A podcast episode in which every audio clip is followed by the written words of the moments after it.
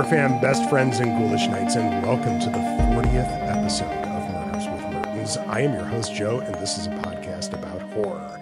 Highly stylized mid 90s thrillers, body horror, folk horror, sci fi horror, the horror adjacent, the psychologically terrifying, scary films in general. Each episode, I sit down with a guest and discuss one of their favorite scary films so we can gush about everything that makes it just so damned cool. Viewers, thank you for uh, the support. Uh, don't forget to like, share, and subscribe if you're so inclined. It all helps to get the word out and bring some much needed love to this little podcast. And audio listeners, the show is also available on podcast services around the world like Apple Podcasts and Spotify. So don't forget to leave a rating when you stop by. Five stars is always appreciated, always helps out. And don't be afraid to uh, send me a little note if there's some audio issues with those. I know um, there was something recently with uh, fun little clicking sound in the past seven episodes. Those have all been corrected. Everything should be sounding as good as it possibly can at this point.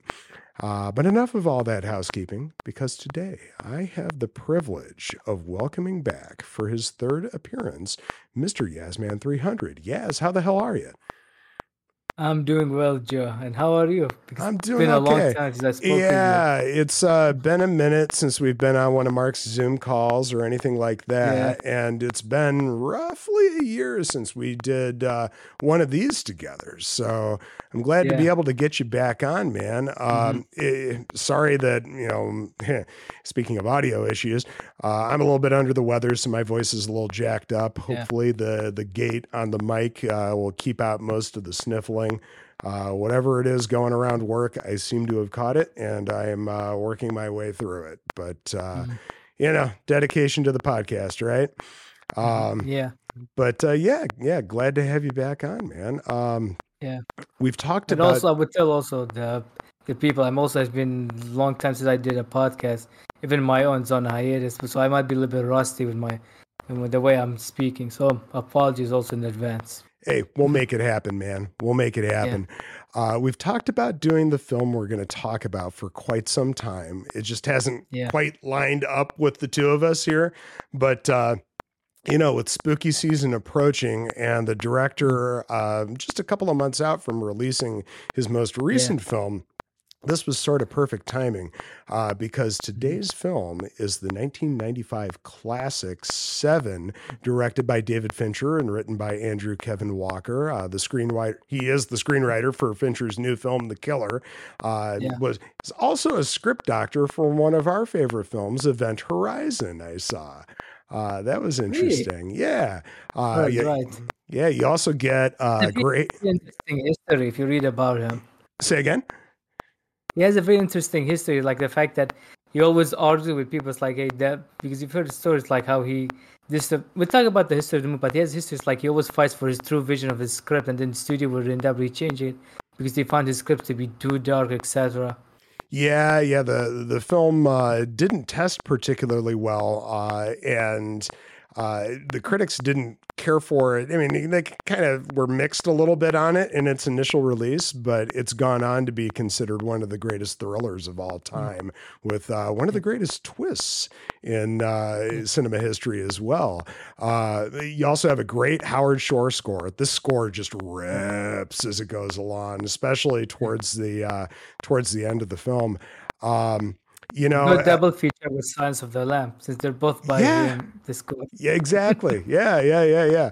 Um, and not too many years separate the two either. Um, now, this is Fincher's second film after his uh, not so great experience doing Alien 3, which I unironically love. I, I really do love that film.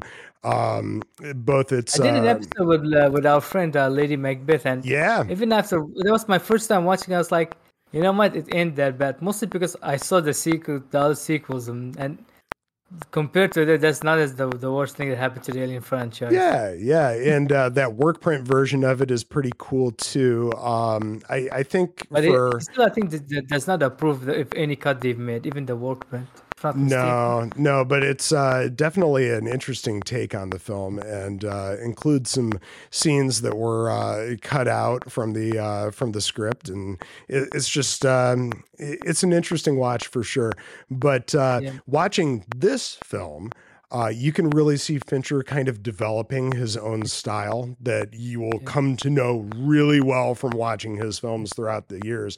He doesn't quite go full Fincher in this film, but you, you can see the beginnings of it, uh, and and I love it for it. Um, I now I saw this. Happens in, a lot with first time directors, like Yeah. yeah. look at people like who are not established, like, hey, you know what? The, the studio are over them because even you hear about the making of this film, the, the studio were fighting over what how the vision of the movie is gonna be, and for this film it took the cast because you know Brad Pitt and Morgan Freeman had to fight for Fincher's vision, and and what's the the, the writer's name also Andrew what? uh, it was uh, Andrew Kevin Walker.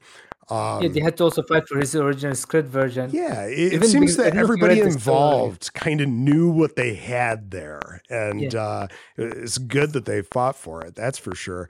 Um, I can tell you something. yeah. I believe if this movie came out in the seventies, I think the studio would have greenlit because the seventies were the time with because this feels like a seventies movie. And I don't know if you know if you felt Yeah. it. It reminded me of similar way of the of the French Connection because how the characters are. Because you know how like you know the main character is not like a a one hundred percent a good guy because you know Popeye Doyle in French Connection how he is because Mhm. you find out that he's racist and you find out that him being come the way he's acting and then the ending Yeah. is kind of similar I- like it's a bleak I, it's not I wasn't going to bring it up until later in the discussion, but yeah, uh, uh, Brad Pitt's character Mills is, you know, kind of a rampant homophobe throughout this thing. So it kind of has similar vibes where that's concerned. You know, it's one of the bits of the film that hasn't exactly aged super well, but uh, that and his But use of the hard character R knowing word. how he is It, it does. It does. And it's also a product of its time too. Um, but uh, yeah, yeah, it's um, yeah, kind of similar in that regard. You're absolutely right. It's a good call, man. Um, now I saw this film. and also it- the reason bring up the French because we lost the great uh, William Friedkin and I just actually could tell so you know Yeah. to him I'm gonna watch the French Connection Yeah. and also I would tell this to people um, don't watch the one on Criterion version or the digital because they edited the film and you might have heard about what they so did, I've Disney did heard. with the film. Yeah. Yeah. That's Buy kind the of Blu-ray. up. I know it's not the 4K, but at least this is the edited what the true version of the film. Yeah, that's kind of fucked up, man. Um, Yeah. yeah, but uh, yeah. Now, back when this originally released, I probably saw this in its opening weekend in the theater. I was a junior in high school, uh, and our minds, our, our little minds were absolutely blown by this film when it first came out. It was such a m- perfect mid '90s film between uh, you know the soundtrack and you know the people that were in it uh you know, a little bit with the overall look and vibe as well because um well it, it's pretty 90s all right but um Yeah. but yeah man uh it's one of those things where i would give anything to be able to see this film with fresh eyes and not know the twist even though this movie really does reward repeat viewings with the little you know nuggets about you know things to do with Mill's wife um, that are kind of sprinkled through. And if you knew what was going to happen, you'd be like, "Oh no! Oh no! No! No! No! No!" But um, yeah, I, I still would love to be able to be shocked by uh, uh, you know the ending of this film all over again. Uh, I know you've told me that this is your favorite David Fincher film and one of your top ten of all time. Um, Yeah, yeah. Yes. Uh, why seven? Why why why have you brought us seven today? Uh, no, maybe it's because I like maybe the style of the tone and maybe the the endings. Like that was like the main reason why I like it. And also, piece because you know I think I prefer this one more over Silence of the Lamp because of how dark it is. And it's one of this movie like it's make you question a lot of stuff because I because you know when I remember watching it maybe I the first time years ago maybe I was like into but now rewatching and learning more about how like about the movie industry and especially like I mentioned the French Connection and how 70s films were getting made. I was like, hey, you know what? Maybe this gave me a different appreciation about the film. Yeah. And also maybe the, the filmmaking also because what they went through and they had to do some stuff involving Brad Pitt's character. How we will talk about it later. All right. I think you know what I'm talking about, right? Well, we'll get into that a little bit later, Yeah. like you said. But um, yeah, it, this film just has a freaking look, and you're absolutely right. Yeah. A bit of that '70s vibe rolling through it as well. Um, it, mm, yeah, yeah, it's uh, one of those films that's absolutely more horror adjacent. It absolutely falls in that thriller category, but it is I think this is the closest they've ever done to a horror movie for me, I think. I think it's more scarier than Alien 3, I'll say this. Well, I think Audition is pretty well a, a horror film at the end of the day. Yeah. But uh and The Lost Boys, come on, let's be fair.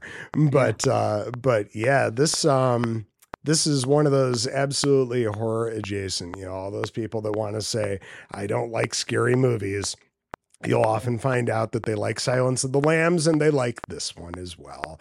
Yeah. Um this absolutely broke um Brad Pitt as you know somebody who could actually act who you know was more than just a pretty face because up until this point that's kind of how he was marketed to a large degree um and you had Getting him to the movie was one of the reasons why the project was able to greenlight. because The Yeah. fact that he was the biggest star, him and Morgan Freeman.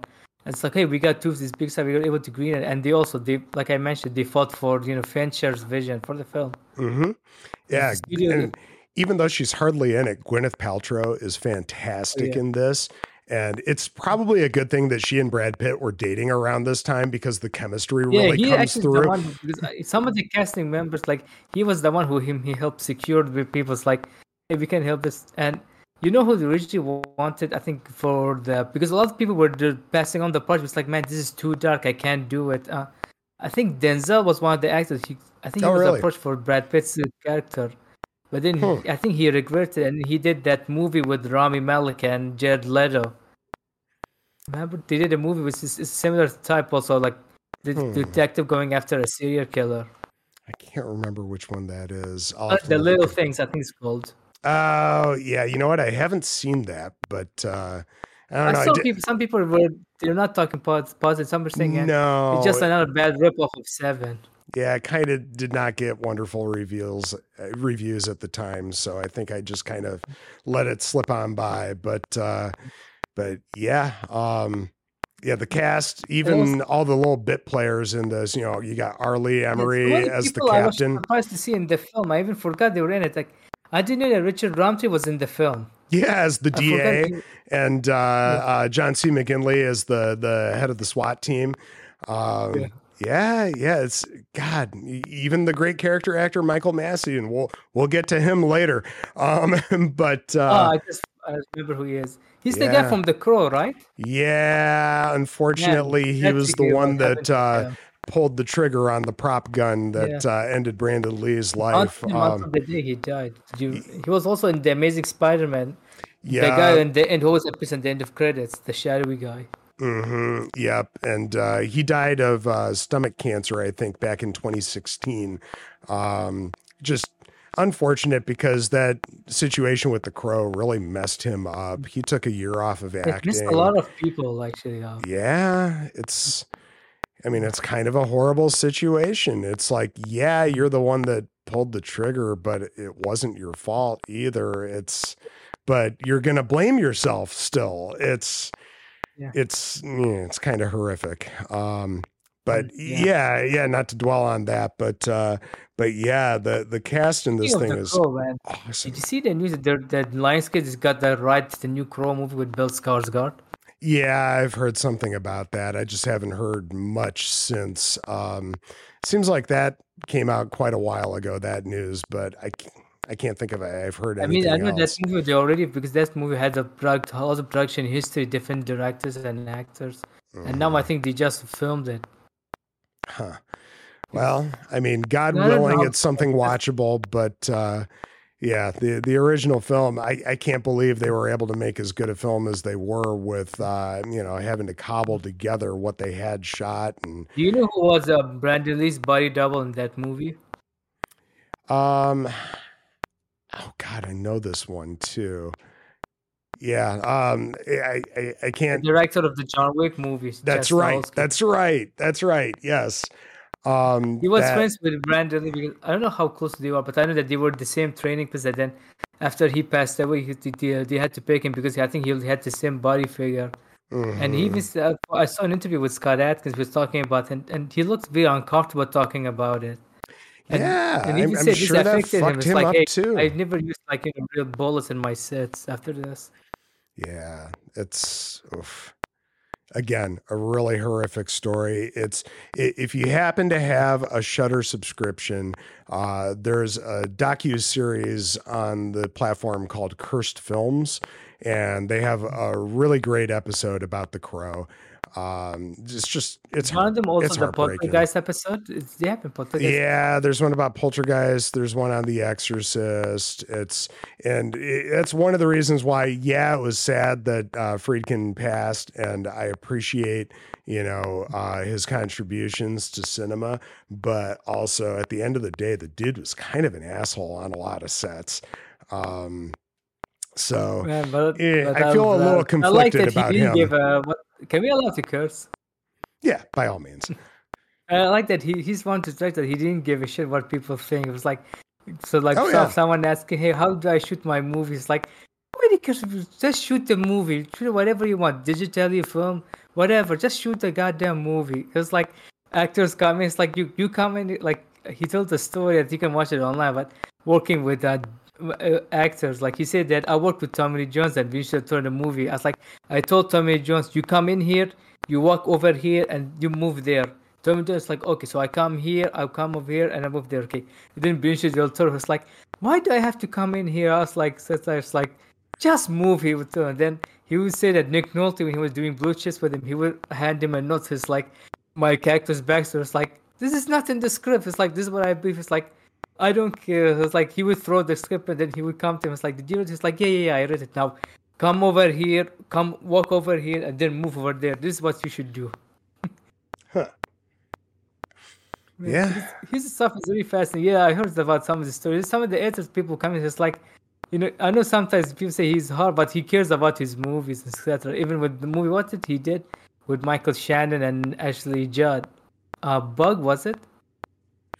Um, he did that um, movie. Yeah, too. I think that was one. Yeah, yeah, yeah, that sounds familiar. He said that when they were editing the film, Friedkin laughed. Is it to the why? He's like, people are going to hate this movie. he knew. uh, yeah, I don't think a lot of people like that film. I think it's one of the divisive movies like critics were gonna like, but the audience were gonna hate it. Yeah, because that's what I liked about it. And he also has a movie coming out, and I don't know if you read like the studio will kind of word like oh he's old now. We don't know if he can have to. They had to have Guillermo del Toro like on set with him. Guillermo said I did not directed anything. If you seen you watching this movie, Friedkin direct. I was just there talking with him and making sure that he's doing well. He's well like, acquainted, everything etc. Even mm. people who worked on the film, they could to, praise Del Toro. He's like, yeah, he was very professional. He loved working with us. Interesting, huh? Yeah, the movie I called the the mutiny of the I forgot what it's mutiny something because it's actually uh God what is called um it has I think what's his name uh, Kiefer Sutherland uh Jason Clarke and the late Lance Reddick in it. Huh. Yeah. Well, I should look into that sometime. Huh. I'll just add it to the list. The ever-growing yeah. list that never goes down. Coming out on Paramount Plus, yeah. And I know some people were unhappy it's not going theatrical. Yeah. Ah, uh, boy. Well, you know, we should get a little bit more on track here. We should jump into things. Um, what do you say we do so? Uh, we start things off with that sweet, sweet new line cinema logo. You know, you know you're in for a good time with a 90s film if you're getting either that or the Dimension Films logo, right? Yeah. Uh, but yeah, we we start off in this unnamed city. Uh, it's New Line and Dimension were the '90s genre films. This is what you need to one genre yeah. go to New Line oh, or big Dimension. Time. Big time, yes. Yeah. Um, so let's see here. This unnamed city, it's clearly inspired by New York, but it also looks a lot like LA. It's just a lot rainier than you would typically get in LA, but uh, you know, it's clearly it's you know, you read about uh, the creation of the script of this film, and the writer was really inspired by his time in the 80s in New York uh, with, mm. you know, kind of high crime and a lot of uh, drugs and everything else uh, during that time period. And it shows. Um, let's see here. We've got um, yeah, Detective Somerset, played by Morgan Freeman, and you know they, they were introduced to him um, as he's kind of getting ready for his day.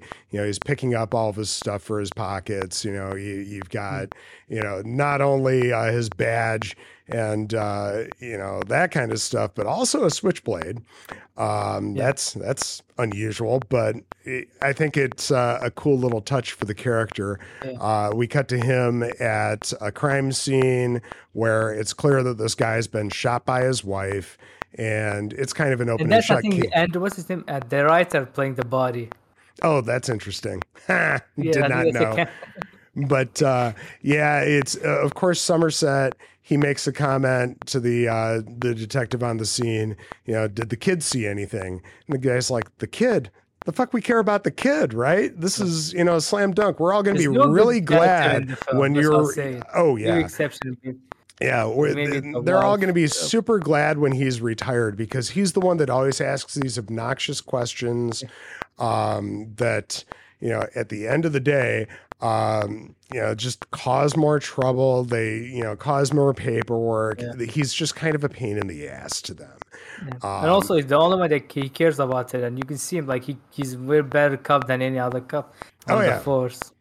Yeah. yeah. And uh, then we get uh, Brad Pitt's Detective Mills bounding up the stairs. He uh, introduces him to himself to Somerset. Um, and uh, they step outside. Uh, he's going to be partnered with him for basically the next week uh, before uh, Somerset retires, so that he can kind of take over his caseload and uh, well, eventually his office. Um, yeah.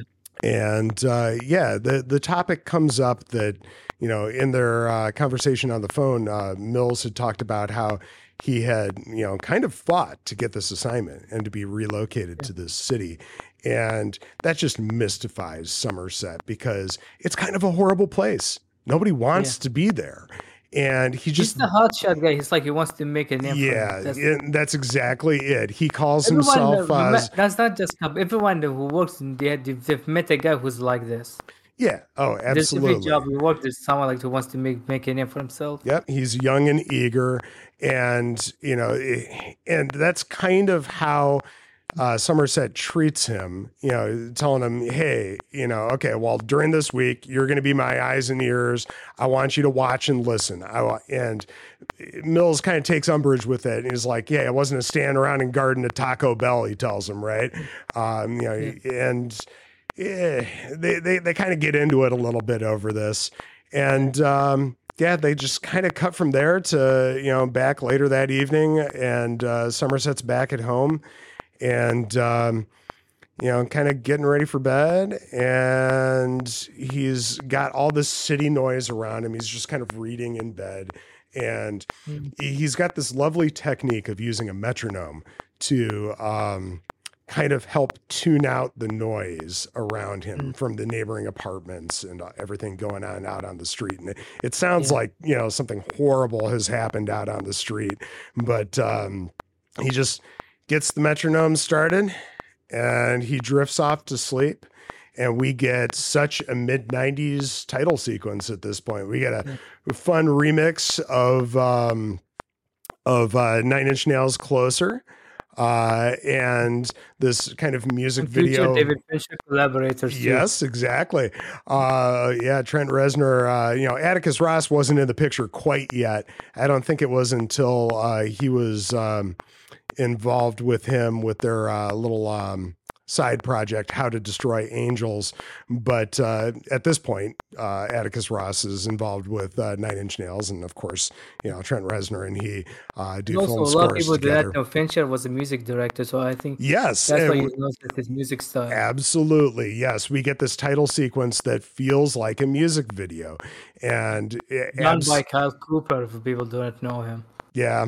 Uh, we basically get shots of John Doe, who, you know, we don't know exactly who he is at this point, but uh, doing his work and, you know, putting his notebooks together and basically uh, you know, shaving his fingerprints off and other just horrific stuff.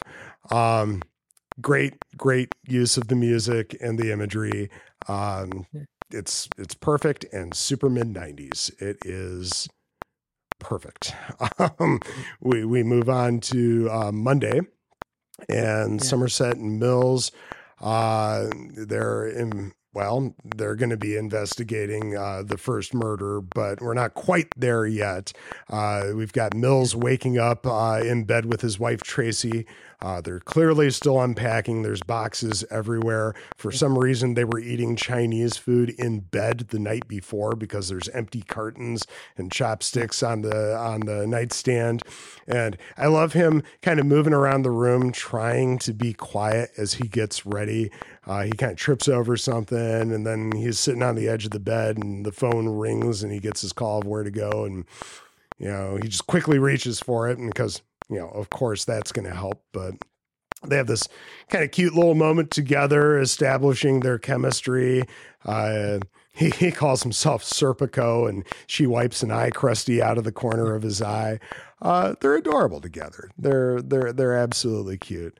Um, but uh, yeah, cut immediately to Mills standing in the rain, just kind of hunched with a couple of coffees uh, as he waits for Somerset to get his uh, gear out of his trunk. Um, I, I love the bit with the coffees, how he got one for each of them. Somerset doesn't want it, so he just puts it down and then follows him, you know, and eventually he he just hands it off to this cop. We'll, we'll get there in a minute. Um, the, the officer at the scene, he's a little callous about what has gone down, and Mills um, kind of calls him on it. He's like, you know, hey, you didn't check for vitals on this guy. You know, is that how it's done here? And they argue a little bit basically we have a gentleman who was found face down in a plate of spaghetti and yeah uh it's um well we'll get there but um yeah I, I like the back and forth conversation i like the the tracking shot through the rain it's um again, we're, we're getting that little bit of Fincher where the, the action is dead center in the frame and the camera is perfectly following it. And um, it, we'll get more of that later in the film, of course. But uh, yeah, the line about uh, honestly, if this guy, you know, this guy was uh, sitting at least for the past 45 minutes in his own shit and piss. If he were alive, he would have stood up already, the guy says. Um, so yeah, um, Mills is done with him. He just gives him the coffee, and they head inside. And this is where uh, Somerset kind of calls him on the conversation. He's like, "I'm curious. What what was the point of all that?" Um, I, I like his introspection here and there throughout the film. His questioning of Mills and just the way he is. Um, it, it's again just does a lot to establish the character of Somerset, I think, and just Yeah. you know him being just kind of always a detective, right? And he also knows that because, because having spent years on the force and the city, he knows how they are reacting. I mean, he knows very well that they haven't checked the Pardon. the body, even if he's alive. That's okay. Yeah, Um, yeah, he's um, it- yeah, he he's not callous so much himself. It's that um, he gave up hope on the people and humanity. That's what we is. I don't know that he's necessarily given up, but he's done with it. And that's why he's retiring and moving away. He just can't continue. And, you know, at this point, uh, when the film was released, Morgan Freeman was uh, in his late 50s. Um, God, I, I- can't believe he's as old as he is now. He's uh, he's in his mid 80s now.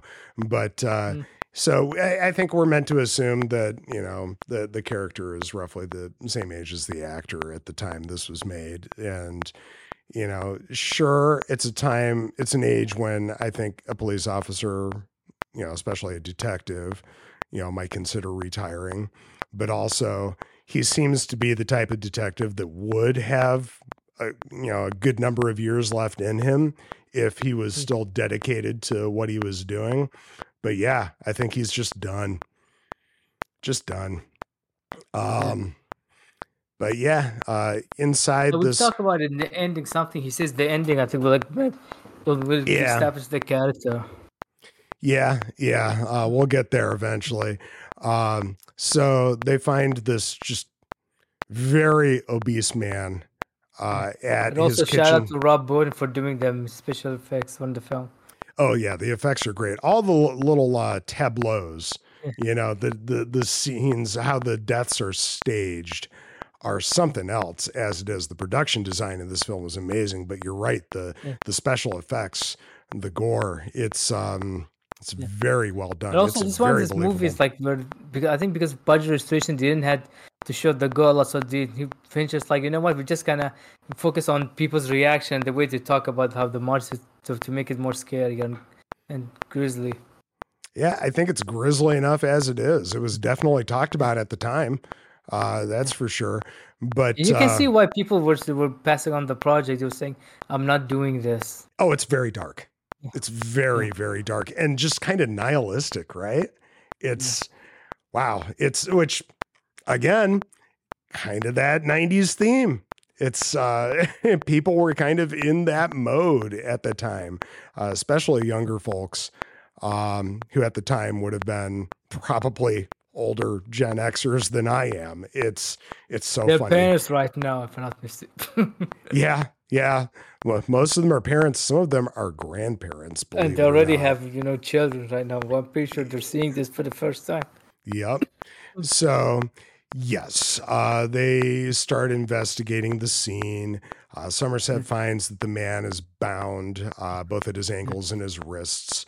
Um, and at this point, uh, Mills is kind of walking around taking notes in a notebook, and he's being just a little too chatty. Um, Somerset even tells him just to be quiet at one point or another here.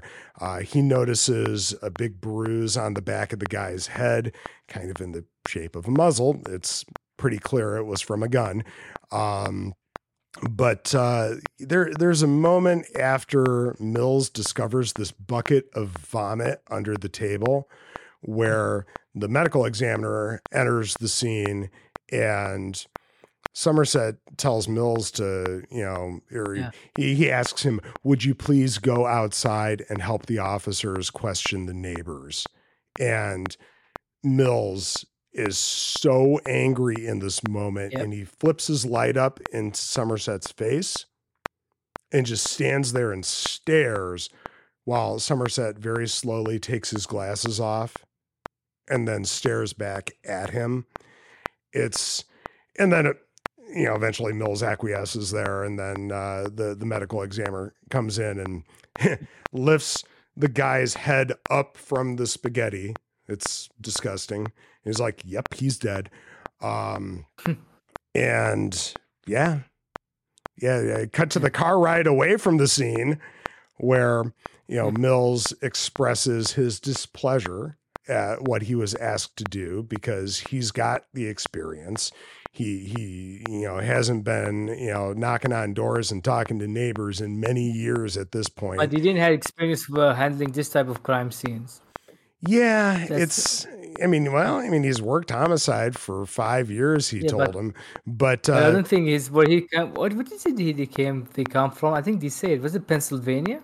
uh, I don't think they mention. They really do not mention specific cities in this film. It's meant to just feel like any Because from- big, busy, crime-ridden city, um, and that's by And design. also because we do know that Mills actually, I think maybe he says it later in the film. It's like he came to the city because he wanted to do bigger crimes, bigger homicide crimes. yeah, he, he wanted to make a name and for himself. And Absolutely. Knew. I mean, it was something new. Like, hey, you're not ready yet. He knew. I, I think, from think- day one, like he's not the, he's not ready yet to be. Yeah, I, and I think that um, is yes, and no. I agree with Somerset with that. It's uh, I think he's just you know kind of busting his balls a little bit, which Mills kind of calls him on in this car ride. You know, Somerset wanted him out of there basically because he was sick of hearing him run his mouth while he was trying to you know look I through think I things. think everyone will. yeah. Even the dead body will come back up and tell him to up and go back dead. Possibly, possibly, Yeah. but uh, I don't know. The medical examiners seemed, you know, cordial enough with him. They introduced themselves. Maybe it's like each I had this but- type of people in my life. I can handle it. yeah but uh yeah so mills you know calls him on it and you know essentially it's a point taken from uh somerset um and cut to the morgue uh where they're hosing down the body and this is And where this actor who plays the? the he's familiar to me and i uh, can't I- place I him i think it's Reggie E. Cathey, something like this. He was in um, House of Cards, and the most la- among the last thing I saw him was in Luke Cage. He played Luke Cage's dad in season two. okay okay So he was also in it, it the- totally makes sense that he would be in house of cards as though The father father 'cause- of Johnny and Sue. Yeah, because uh, you know, at the end of the day, Fincher's like a lot of these uh, directors that have their stable of actors that they pull from quite often, How and many if, times he had Holt McCallany in this movie? many. Um, Yeah. But uh, yeah, it's I, I really do appreciate uh, directors that do this, that use the same cast over and over because they enjoy working with them. They know what they can get out of them, and uh, it shows. You know, they they develop really good relationships with these people. Um, so yeah, the guy at the morgue, um, he basically explains that this guy was forced to eat himself to death and was basically kicked in the stomach and his stomach burst and he died. It's Yeah. it's horrible. It's um we we get a little bit of fat shaming from uh from uh Mills here and uh Somerset calls him on. It's like, please, this guy was a shut in. I mean, it's clear he did not get out of this home. He was in a bad way. Um, it's, um, yeah, it's horrible. But uh, yeah, well, God, what a way to go, too. It's, Yeah. oh, I mean, any of these people, really, throughout this film, uh, they, these people die in really, really horrible ways. Except one person we'll talk about later. Well, yeah, we'll get you there. know who. yeah, we'll get there. Uh, so enter R. Lee Ermey as their captain. Um, God, what a All right. then. great actor. Um, and yeah, they're they're basically uh, back upstairs in the bullpen, or no, they're in his office, uh, basically uh, letting him know what they found. And um, Somerset, at the end of the day, is he It's considers like I don't want this type yeah. of case for my life. Yeah, he considers it just a little bit easy. too extreme. He figures this is just going to go on and on and on. He wants no part of it. Um, and And he he, said, "Don't give it to Mills. He's not ready yet." yeah, yeah, and Mills, he he's like, you know, you know, well, you're retiring, so go fuck yourself, and I'll take this gladly. And instead, uh, the captain does the exact opposite. He reassigns Mills to you know whatever next comes up, and tells Somerset he's stuck with this thing. He's got to see it through, uh, at least till the end of the week. Um, and cut to the following day. Then we're at the uh, the office building where a uh, big time defen- defense attorney at in this city has been found dead in Played his by the office. great Richard Roundtree. No, no, you're Oh, you're thinking I of the mean, DA. attorney. Yeah, yeah. Uh, but uh, yeah, he's holding a press conference downstairs. Uh, the DA, played by motherfucking Shaft himself. Yes. Um, eh, you know, he, it's a small role, but he brings a lot to it. I like it. Um, More than he did in Steel. yeah, yeah, yeah. Um, Theodore also. so we have Mills kind of slipping in uh, behind the press conference, and a reporter uh, clearly can tell that he's a detective. So she chases after him, but she's kind of kept at bay, and he ignores her. Uh, he makes his way upstairs and into the office, just kind of avoiding everybody. He's not trying to make eye contact with anybody, and he bursts into the office with this, you know, big amount of bravado, you know, just kind of shoving the doors open. And he looks around for a minute and he tells the couple of crime scene guys to go get a coffee so that he can just kind of sit and take it in. And he turns up the volume on the TVs that are playing in the office. So he's watching the press conference that's taking place downstairs from up there Yeah. uh, on the TV. And the look on his face is like, oh shit, what have I gotten myself into with this? You can tell he's he, he, wants like this. you're not ready. Yeah, he wants this, but you can tell he feels just a smidge overwhelmed uh, because when he's when the press conference is essentially done, he's just standing in the middle of all this gore. You know, we we've got the overhead shot of greed written in And- blood on the carpet. It fits for him because he got greedy. It fits like he. That's Oh, what he got for being greedy. Yeah, absolutely. it's fitting. It's fitting. But yeah, you you have these um uh scales set up with a bunch of gore sitting on one and then just blood everywhere. It's it's funny to me. You see him take his coat off and his um, notebook and kind of throw them in the corner, which makes sense to me trying to preserve the scene and everything, but he's not wearing the crime scene booties. He picks up the remote without a glove. That feels weird. He even sits down in the chair and spins around a little bit. But um, yeah, I mean, it, that that's our own fault for watching, you know, uh, crime scene procedurals throughout all the years, like Also, CSI and everything. mistaken, also, I think the, I think some of the crime scenes that they take, I think, cops' fingerprints, uh, like they have them ready, so it's like in case Yeah, so that they're to- out. Yeah. Yeah, Yeah. So that's, that might be one excuse, but same time, you're right. Like he's not preserving anything because Yeah. what was it? Uh, um, Somerset, you saw him like when he when he was uh, investigating gluttony, he actually was preserving like this crime scene mm-hmm. and was being careful. Yeah, there's a lot of detectives that'll, uh, you know, like keep their hands in their pockets, you know, so that it, helps to, you know, keep them from uh, touching things. You know, is it because sure you're you're just kind of naturally inclined to go pick something up, right? And you, you kind of see that a little bit as uh, Somerset's walking around. He does keep his hands in his pockets quite often. Um, but yeah, yeah, back to this particular scene. Yeah, Mills looks a little concerned. Um, but Moreover, uh, his what he got into than the actual crime scene. yeah, yeah. Um, and then back at the precinct, uh, we've got a janitor scraping away at Somerset's name on his office door. And uh, the captain comes in to uh, tell him about the greed case and just to kind of chide him a little bit about retiring. You know, just what are you going to do with yourself? Honestly, this is your life. You're amazing at it. You know, we're, we're, you're a pain in the ass to us, but also we're going to miss you and we're going to miss having you do the work that you do. What are you doing with yourself? Right. And He needs a, a cop like to sit because most of like you mentioned, the cops in the prison, uh, they don't give care about what's happening. It's like they're they're not great cop like he is. Like, hey, we need at least the one cop who can at least you know give us some good points because knowing Yeah. how the police are in the U.S. and how corrupt they are, it makes sense. Not all of them, thank God, but yes, yeah, there is a good amount, sure.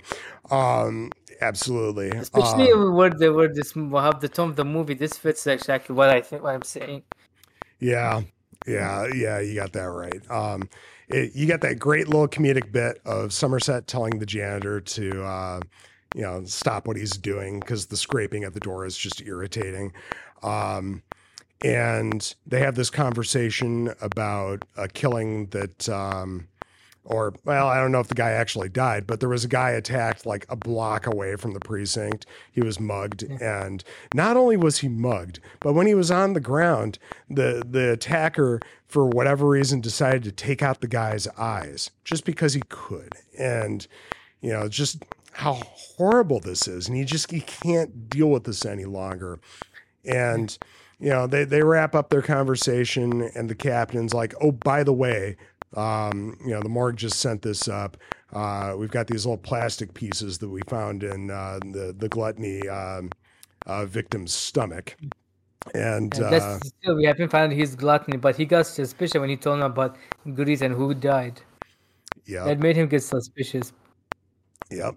Yep. Um, so he starts thinking about things and yeah, these little plastic strips. That's interesting. Um, and Somerset. He goes to, to to yeah, at this Gluttony's house. point, he goes to um, uh, back to the the crime scene there, and he's just kind of looking around, and the fridge kicks on, you know, the compressor, and that draws his attention. So he just opens the door to take a look inside, and with the light from the fridge spilling out, he notices this uh, odd little pattern on the floor, the linoleum, um, these strips. And he thinks, uh oh. He opens up the little evidence jar and he pulls out a couple of the plastic strips. And of course, they fit perfectly into these grooves. Um, and so he pulls the fridge forward, and that's where he finds gluttony smeared on the wall in, uh, we come to find out, in grease. And a little note with a quote from Milton from Paradise Lost uh, written back there. And uh, I love the little uh, quick cut of him ripping the note off of the nail, switching right back to the precinct where he is uh, delivering his findings and uh, to the captain. And uh, Mills is sitting at his desk, not really part of the conversation necessarily, but obviously intrigued. Um, the little comedic bit here of uh, the captain answering the phone that won't stop ringing. He's like, "This is not even my desk," and just immediately hangs That up. That made me laugh. Yeah, yeah, I've always liked that little bit. Um, God, R. Lee Ermey is such a great actor, mostly a character Was that actor. improvised? That's that part. It wouldn't shock me, but knowing, you know, Fincher is one of those that takes many, many takes, right? He's kind of known for this. So Mm, I don't know. I don't know if Especially he now lets, with digital, you know, cameras now. right. He doesn't yeah, do film now. He just Yeah, you don't have to worry about wasting film necessarily, just memory cards and hard drives. Um, but yeah, I'm I'm curious how much he lets his cast improvise because of how notorious he is for uh, you know the multiple takes. So I don't know, I don't know. Um, but uh, yeah, uh, this is where Somerset, you know, brings up that he's convinced that these cases are actually related. Um, Yeah. You know, he he holds up the photo of gluttony smeared in grease. He walks over, grabs the photo from Mill's desk of uh, greed smeared on the carpet in blood, and then he brings up, "Hey, there's seven deadly sins," and you know we've started with uh, gluttony and with greed, but ultimately, um, you know, he he runs down the others others there, and that lost, ye- lost pride, wrath, and envy. Mhm. So Joe, you got five more victims left. Yep, yep, that's exactly what he tells him. You can expect five more of these, he says. And then he just kind of walks off. He's like, I can't do this. And uh, the captain calls after him, trying to get him back. And he's like, Hey, he wanted it. Let him have it, gesturing towards Mills. Mills is like, I'm all over this. Yes, please give it to me. Um, But we know that he doesn't, especially after his reaction. It's like, oh god, another one. And then he was like, oh, and that means I have to get now five more victims. No, Yep. Cut to later that night, and uh, Somerset's at home. Um, I, I think we're introduced to the shot with him throwing his switchblade into his dartboard, which is just cool as I hell. think that's I think later. Was it not later? no, you. I think you get one hit of it, and um, and then he's just kind of stepping around his apartment, and then he like grabs his coat and heads downstairs and gets a taxi as he's pulling away. And the driver asks him where he's headed. He makes that comment as he's looking at you know some cops dealing with like somebody ODing on the sidewalk. He Yeah. says anywhere but here.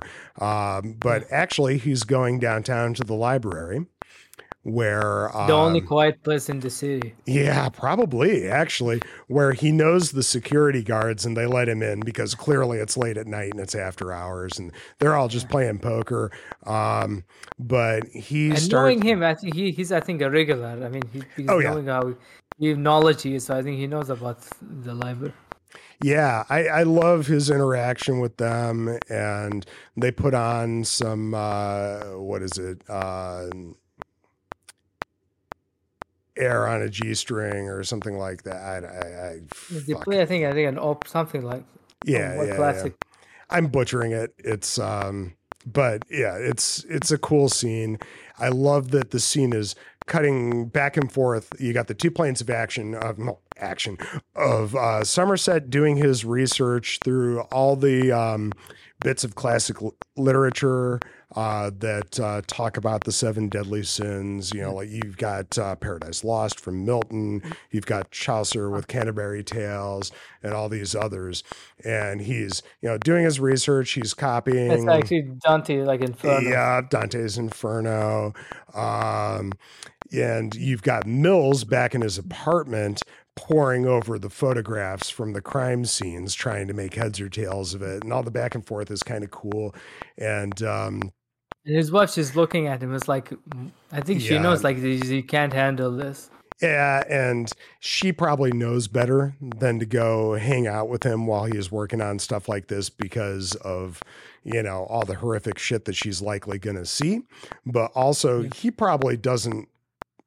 You know, Doesn't want her to come and he would I'm get sure, mad at her. yeah, I'm sure he doesn't want her around while he's dealing with this stuff either. She's keeping her distance, but you can see the concern on her face.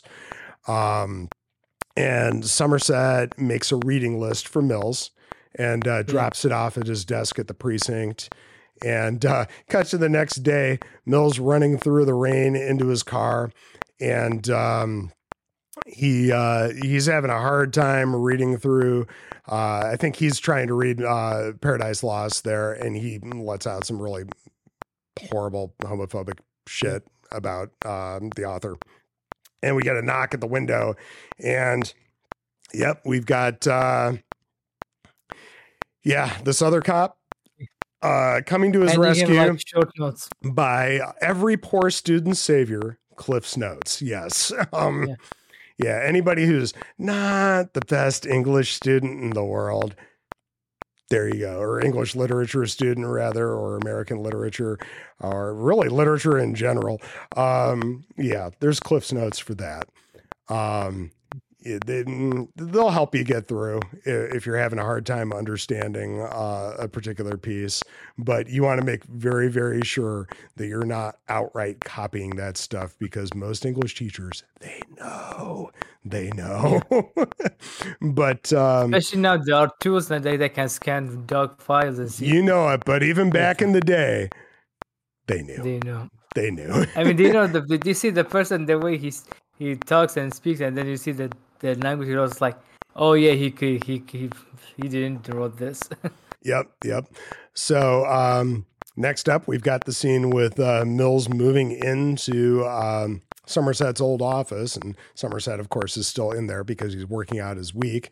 But I love how this shot is framed. So basically, the whole of the office takes up the entire uh, frame uh, of film it's perfect. We get some great Fincher shots in here of again the camera following the person's body as they move, uh, you know, in, out, back, forth. It's um, it's great. It's great. It's it's not as prevalent as in uh, his future films, but you can see him developing this style in this film, and it's great. Um, the phone rings and oh also before we even get to the phone ringing we see mills kind of slipping his stack of cliffs notes into the desk drawer uh, in the knee well He Oh, to- yeah he doesn't want somerset to know that he wants he's to show off. It's like, yeah, I, Yeah. I'm pretty sure he knows Somerset knows everything. yeah yeah it's i'm, I'm What sure he- like if you wrote this cliff notes for him? yeah, I, I'm sure that uh, Somerset has eyes in the back of his head. He knows, but uh, yeah, the phone rings and it turns out that uh, uh, well, it's Mill's wife. she wants to speak with Somerset. It's it's like, a, what? this is a great bit of levity in this film right here. This uh, this whole office scene where yeah, she wants to talk to Somerset. He passes the phone over, and you know they have a quick little conversation, and then he uh, hands him back the phone, and uh, Tracy's already hung up. It's Yeah. it's great. It's and you know she's just kind of fucking with her husband there just a little bit. It's it's fun. It's fun. Uh it's like what she tells you is like, she, I'm invited for dinner. Right, right, right. And uh, Mills is like, "How's this? What? It's this is all just going over his head at this moment." Um, and yeah, uh, cut right to them uh, arriving at uh, Mill's apartment there after work.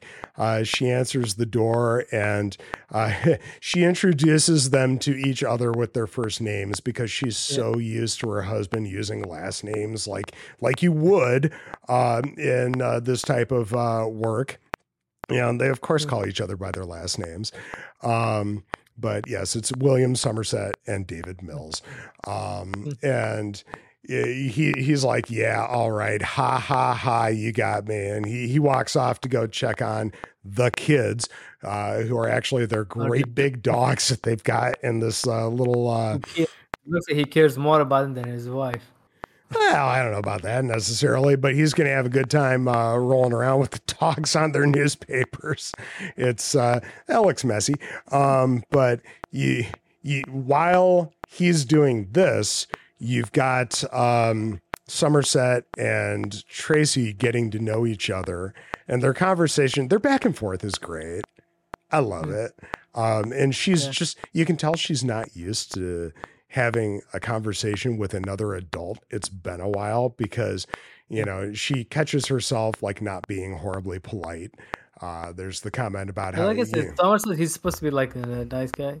Like, and he, unlike the other people, I think maybe she knows like the cops. Maybe, maybe David hangs up with her, maybe are not as friendly as him.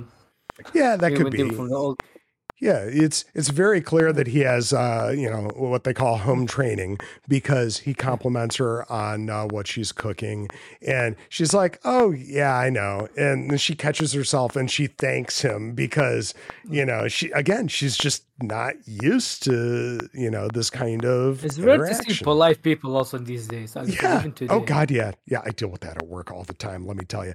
Uh, but uh, yeah. Um, so they they they talk while Mills rolls around on the ground with the dogs, and uh, you know they got some jazz playing in the background. It's fun, um, and uh, she offers him a drink, and uh, he's like, "No, I'll wait for dinner." And um, as they talk, she he's taking off uh, his blazer as well, and she notices his gun in the holster, and she kind of freezes a little bit.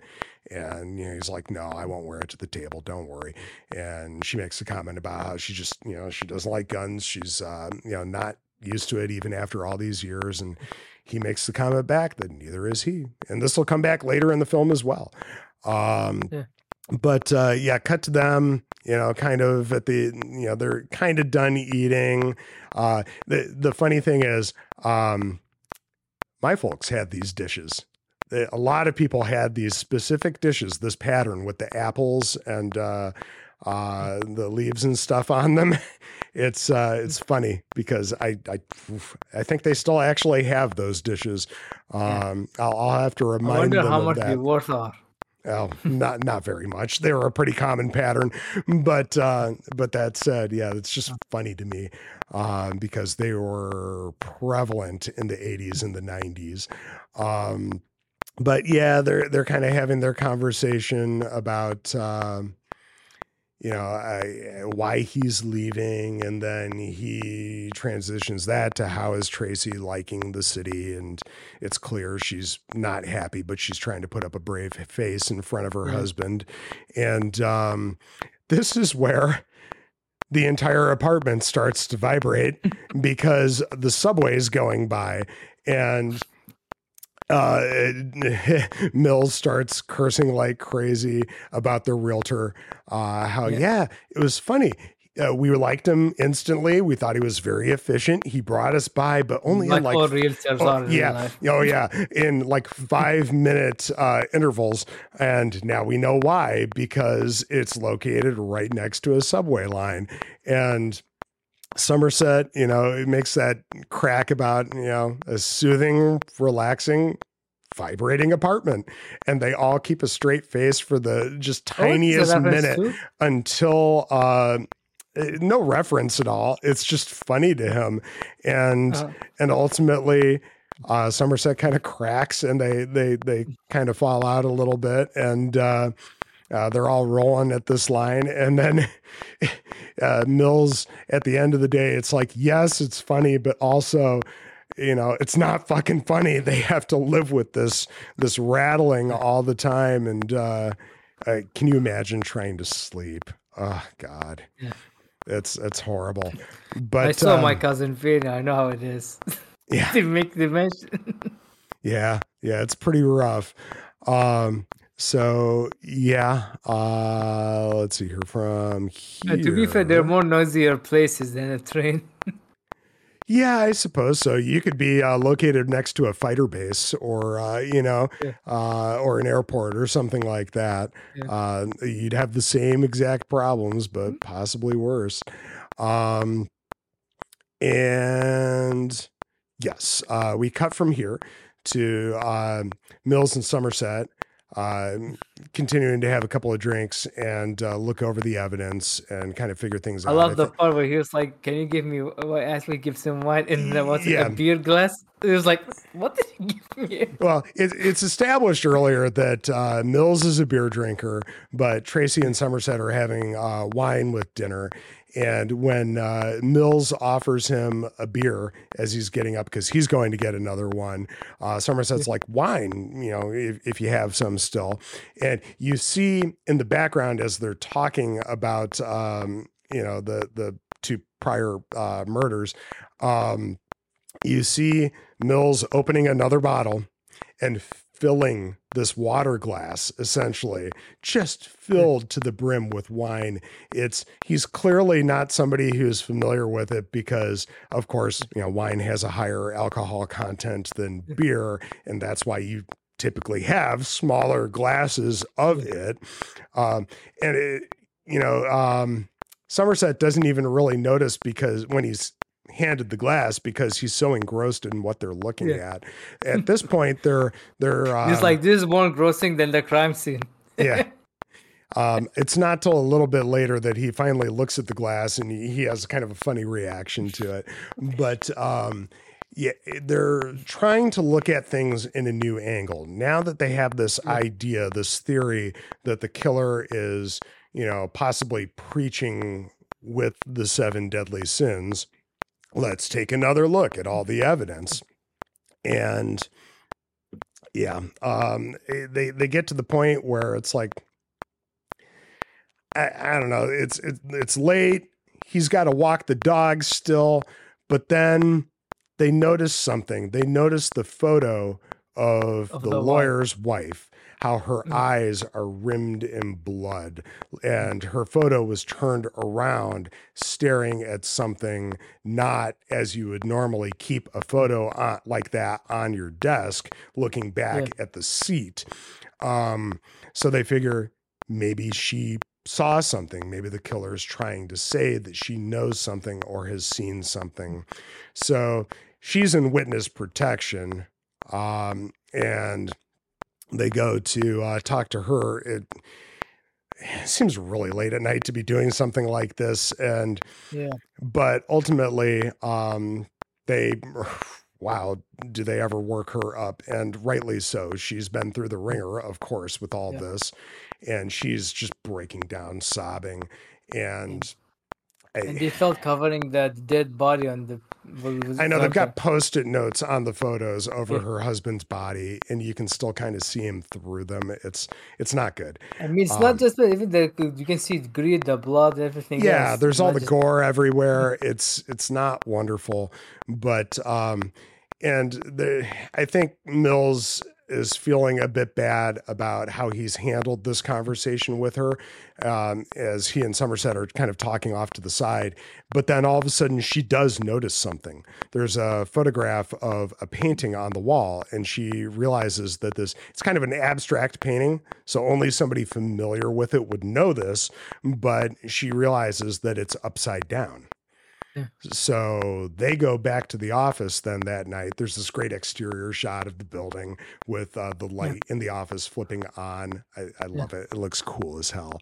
Um, and yeah they they pull the painting off the wall and they realize that um, whoever did this actually moved the fasteners with the wire so that um, you know they could hang it upside down and everything would look normal.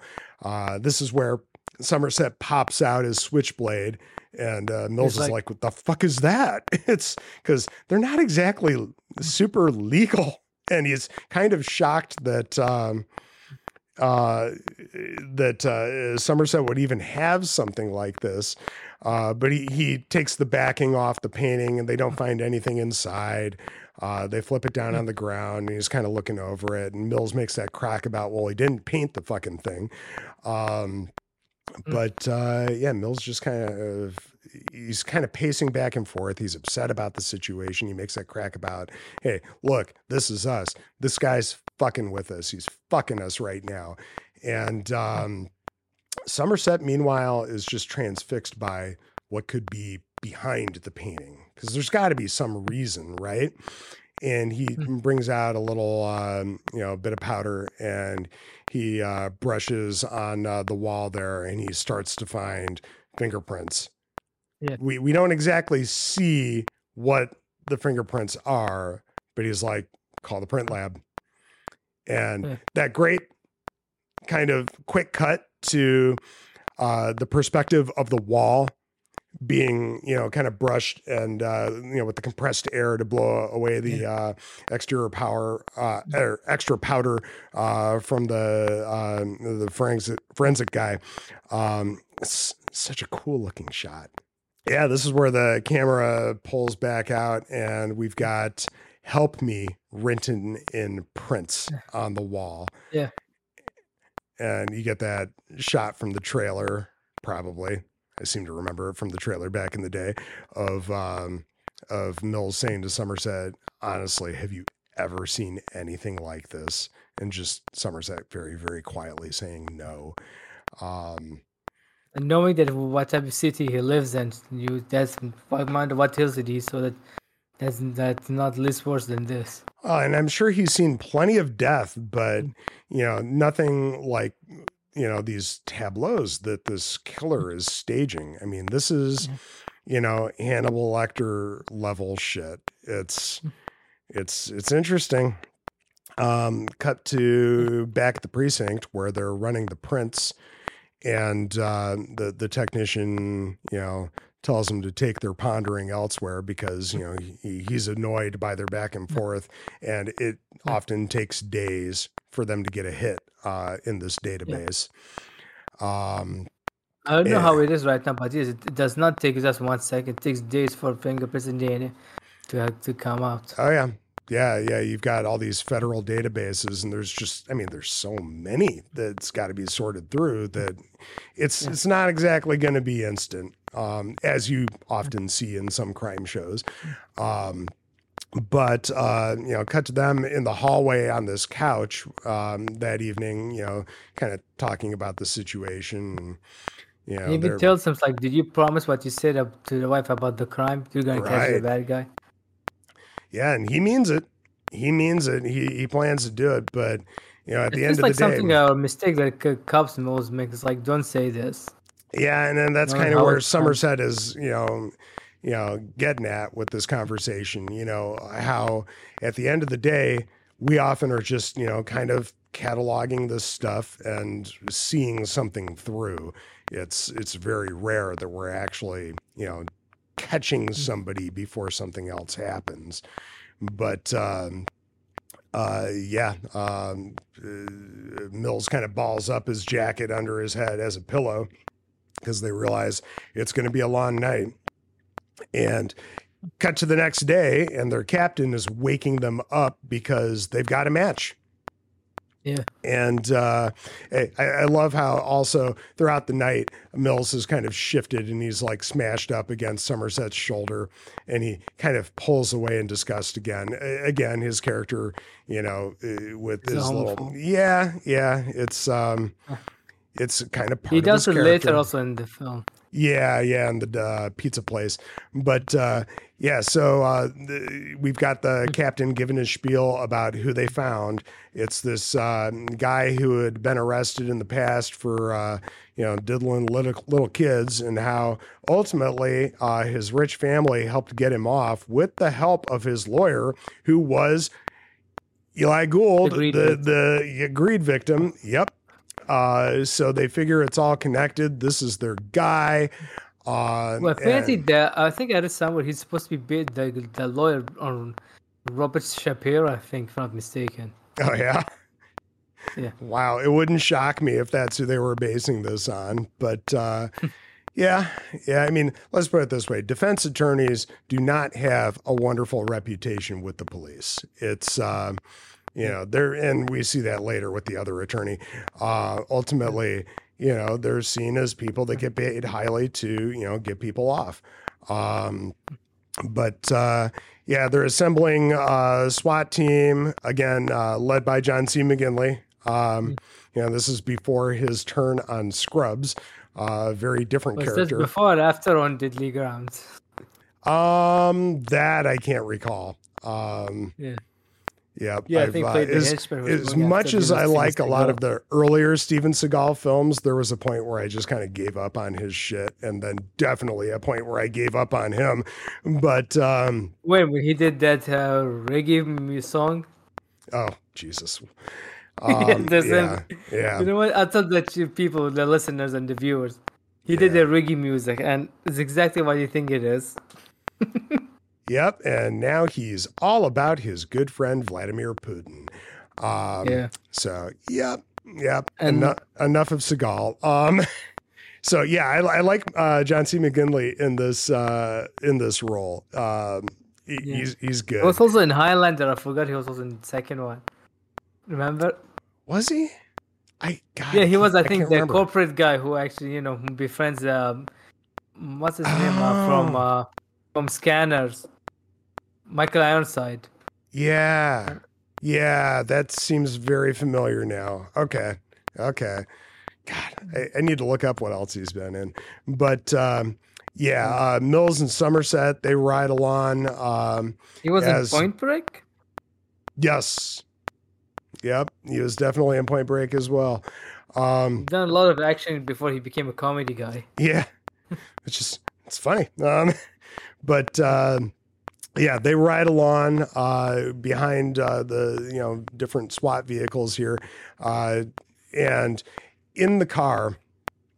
They've got this great conversation about, you know, have you ever taken a bullet? Have you ever drawn your weapon? Have you ever fired your weapon?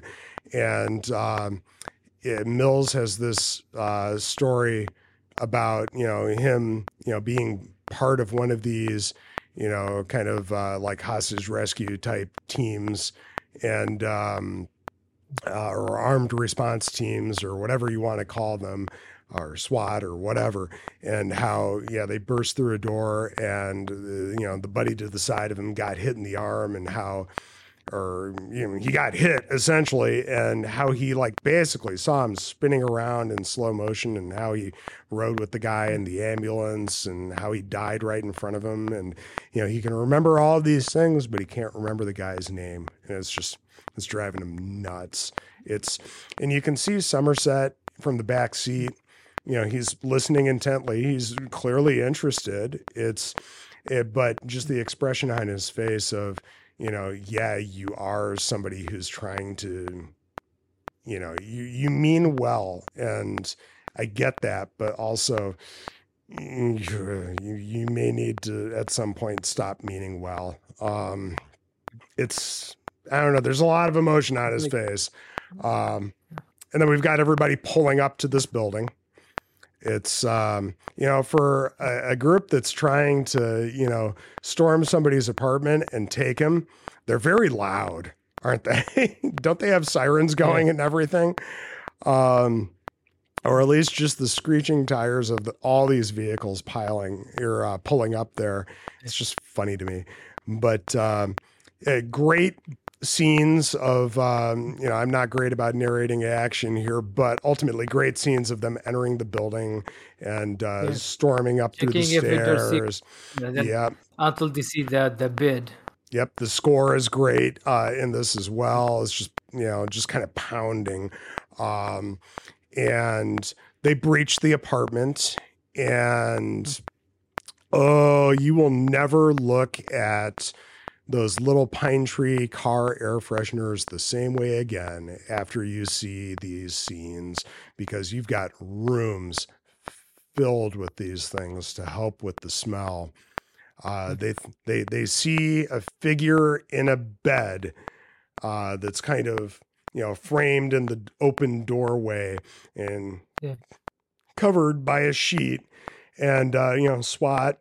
You know they call out to them to put their hands up, and nothing happens. And they you know slowly approach and they pull back the sheet, and there is the most emaciated, disgusting body Yeah. that they think is dead. Um, Yeah, it's a And callback to the first crime. If you remember, he's like, "Did you check to see if the vital did, didn't check the body?" Right, right. Again, they just Yeah. expect that this thing that they found is dead. And uh, yeah, very much thing is an apt descriptor, right? Because Yeah. you've got all these sores and it's just horribly emaciated. And his arm is cut off, discolored. which explains why his prints were in the office. Yeah, yeah, he's only got the one hand, and uh, yeah, and the uh, SWAT leader, you know, calls for the detectives to get in there. Uh, again, something from the trailer of uh, you know, you want to take a look at this, and, and they come in, and well, that's Victor, and he is in some really Yeah, rough shape. sloth written on top. Yes, we also have sloth smeared on the wall above the bed. Um, and yeah, they've got a box filled with all sorts of stool samples and urine and sloth- fingernails and hair. And say again? How does he represent sloth? Because I understand the other victims. How does he represent sloth?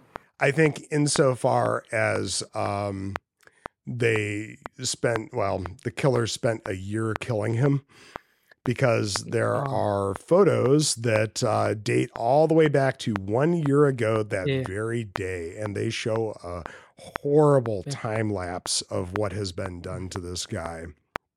It's Oh. pretty rough. Oh. And then so we've got, basically he slowly was killing him. That's that's yeah, fun. more like Yeah. you know punishing him because he's more like punishing the people than killing them. something like that yeah and we cut to the the SWAT leader leaning over the guy's face and whispering that he got what he deserved. And because again this dude was a pedophile uh, and a drug dealer. And Mhm. this is where the guy just bursts awake in the most Yeah. horrifying manner it is one hell of a good And jump scare He didn't tell them Finch. I think didn't tell the actor that he was gonna do this. It's like, oh, oh, this is just the, the fake body. They all thought it was the actual fake body. So similar to Alien with the chest burster, Yeah. right? They didn't know what they were going to experience. Oh, that's cool. That's cool because yeah, they all fall backwards and you know just knock shit over, backing away. Also, I love the fact that if you notice that everyone is like they were trying, they were thought by killing, they're gonna ready to kill him, and and Somerset's like, stop calling ambulance. Yep.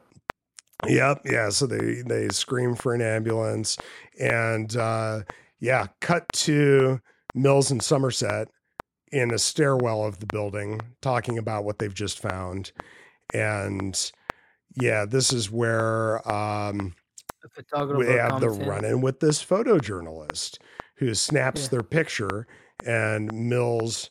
Uh, this is after um, they have this conversation about, you know, eh, and Mills talks about how he feeds off of his emotions and how he needs that. And um, kind of similar to uh, Pacino in Heat. He uh, makes a comment Yeah. very, very similar about that kind of thing. And so Mills uh gets into it with the photographer. He like smacks the camera out of his hands and tells him to fuck off. And uh and uh they, they, they you know have their little back and forth. And he turns around to somerset staring at him and he's like what? And he's like nothing. It's just impressive to see somebody feeding off of their emotions he says. Yeah. um and Mills is like, ah, come on. This, and, and he's just upset about the guy. And why is he even here? How did he get in here? How did he get here so fast? And uh, Somerset makes a comment about how, yeah, these people pay cops for this kind of information and they pay very well to be able to get here that fast and get the type of uh, photograph and everything. Um, oh, just one more commentary on you know why he wants to get out of there and how corrupt everything is um I think we we, already accepted from the beginning. Remember when he's like he asked for how the kids showing things like who cares? Like shows you like they didn't care about the kids. It's, yep, yep. We uh, cut from here to um, the hospital. Pardon me, where the Talk doctor, uh, where the doctor is kind of telling them about you know the state of this guy, how yeah, he's basically just functionally alive, and they're Yeah. they're never going to get anything out of him. Um, Yeah. and uh, you he know, ba- like he, yeah, you he's could so shine a gullible, and then he flashlight in his eyes, and it would probably kill him at this point. Yeah. Um, He said now all now is left for him is to wait for hell. Even the doctor seems like it's not. yeah, everybody's got an opinion on this guy because you know, again, drug dealer, pederast. Um, but uh, yeah, um, we cut to um, that evening, Somerset. He's at home and he gets a phone call from Tracy of all people. And Yeah. while while Mills is in the shower, she's calling him uh, because she needs somebody to talk to about something. And you know, basically, could they meet?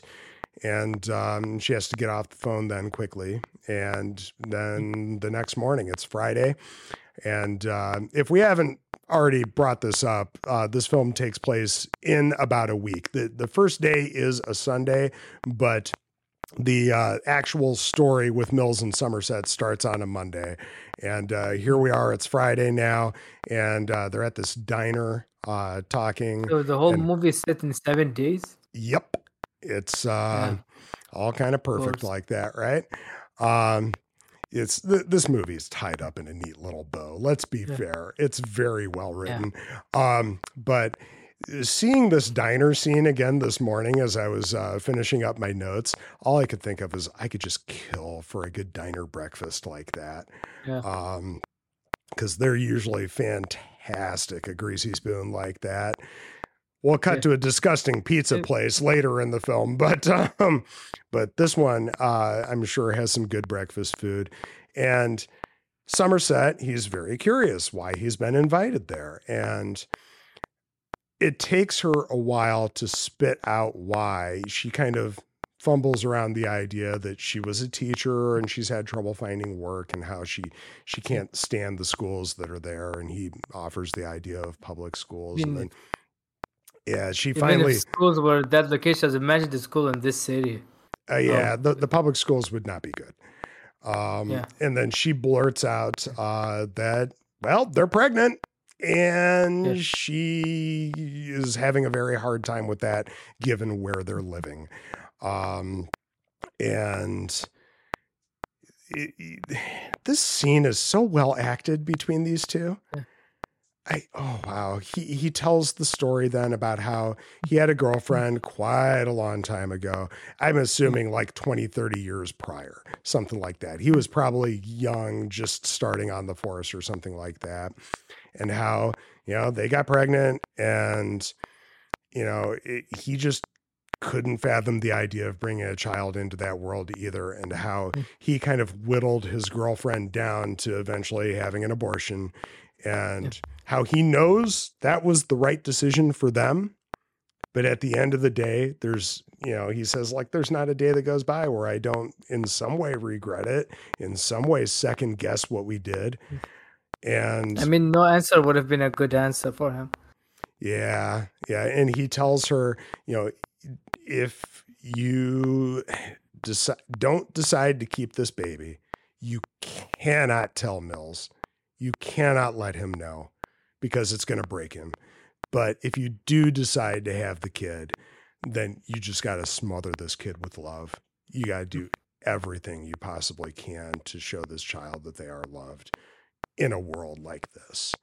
And you know, she she's crying through this and it's it's it's a very em- because he was looking scene. at her, he was like, maybe she might be one of the positive things in the city.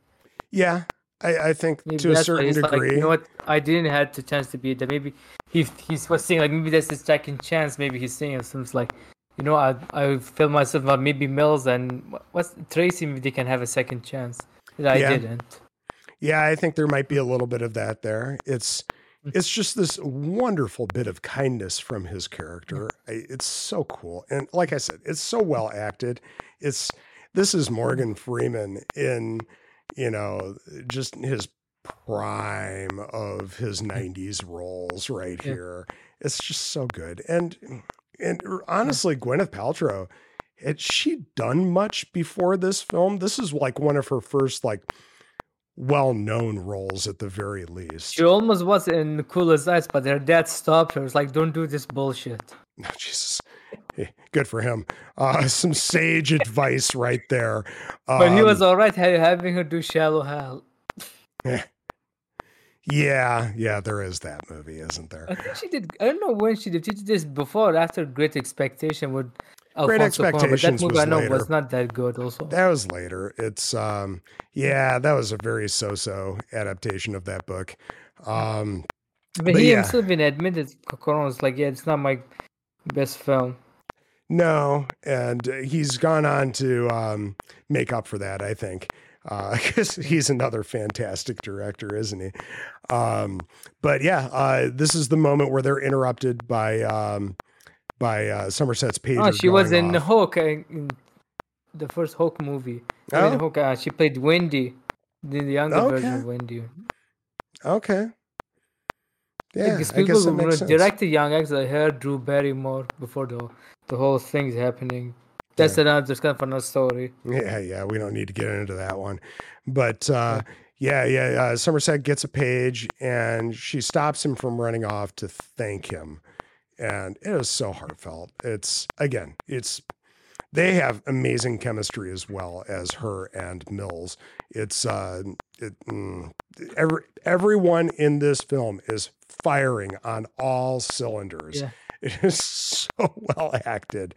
Um, so yeah, we Especially go from because he wanted to go be out from all the pretty boy like yeah love. he story. wants to be shines in this movie. He absolutely shines. Yes. Um, Even Fincher was like he was kind of hesitant. It's like, oh, should I cast this guy? And after meeting him, it's like, I'm going to cast him. Yep. So back at the precinct then, where uh, they're discussing the aftermath of Victor's rescue, Yeah. because that's what it really turned into, right? Um, Where you know they're just kind of sitting around waiting for something to happen, waiting for the next shoe to drop, right? Um, and That's Yeah. how the police.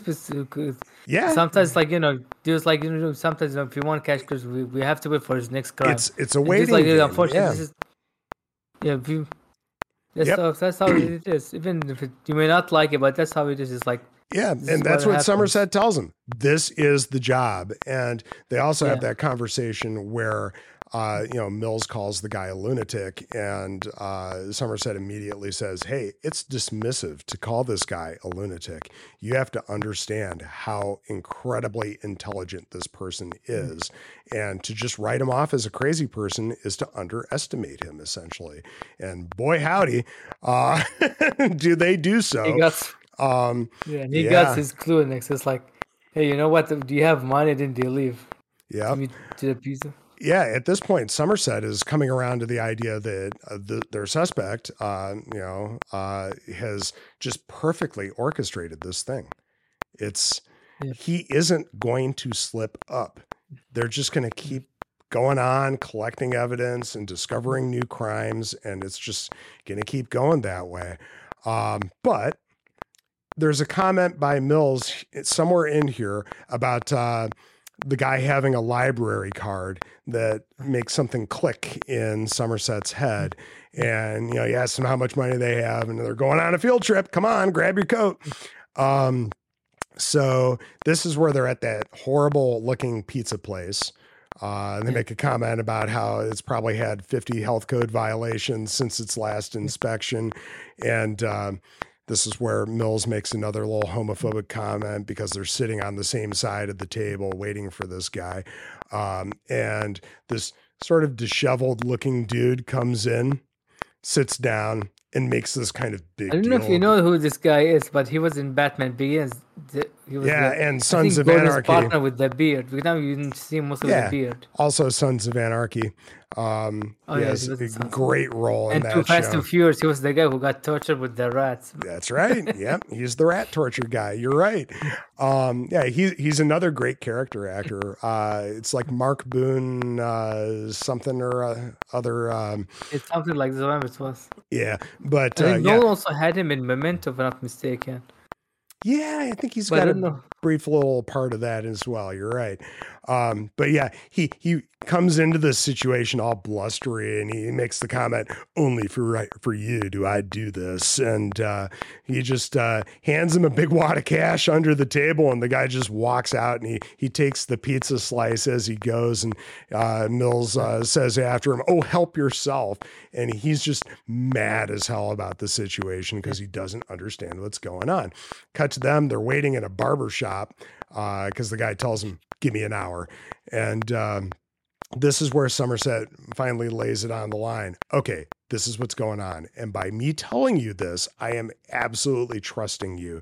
It- it's fun watching their relationship evolve as this movie goes on uh, to becoming, you know, much closer, actually becoming sort of partners, even though Somerset's going to be leaving. Um, Yeah. they have a much better respect for each other as this film goes on to the Yeah. point where they're very friendly at a certain point. Um, Yeah. But yeah, this is where he lays I it on I think I know line. what scene you're talking about. Yeah. Which I think it's clicked to me. I remember when I saw it, like, oh, that's what it's meant. Yep. Um, so ultimately, he's like, okay, this guy, he's a friend of mine from the local FBI uh, field office. And at the end of the day, the FBI has decided to keep records of certain flagged books from libraries, you know, books like Mein Kampf and uh, books about uh, nuclear weapons and stuff like this. You know, basically books that most normal people are not going to be checking out unless you're like doing a paper on the subject or something. And, you know, at the end of the day, um, you can use this database and cross reference it uh, with certain books and sort of figure out who's been checking out a lot of these books. And it isn't something that you can use as evidence because it's fucking illegal what they're doing, but it can at the very least point you in the right direction towards somebody. At the same time, also knowing how what, how the government is right now, was like, you won't be surprised if this turns out to be true. Yeah, well, that sounds less like an FBI thing and more of an NSA thing, but that's a topic for another time. Um, but uh, you know, the NSA program Echelon um, and how that monitors communications of, um, unfortunately, some American citizens. But we won't get there. Um, so this is the moment where the guy steps in.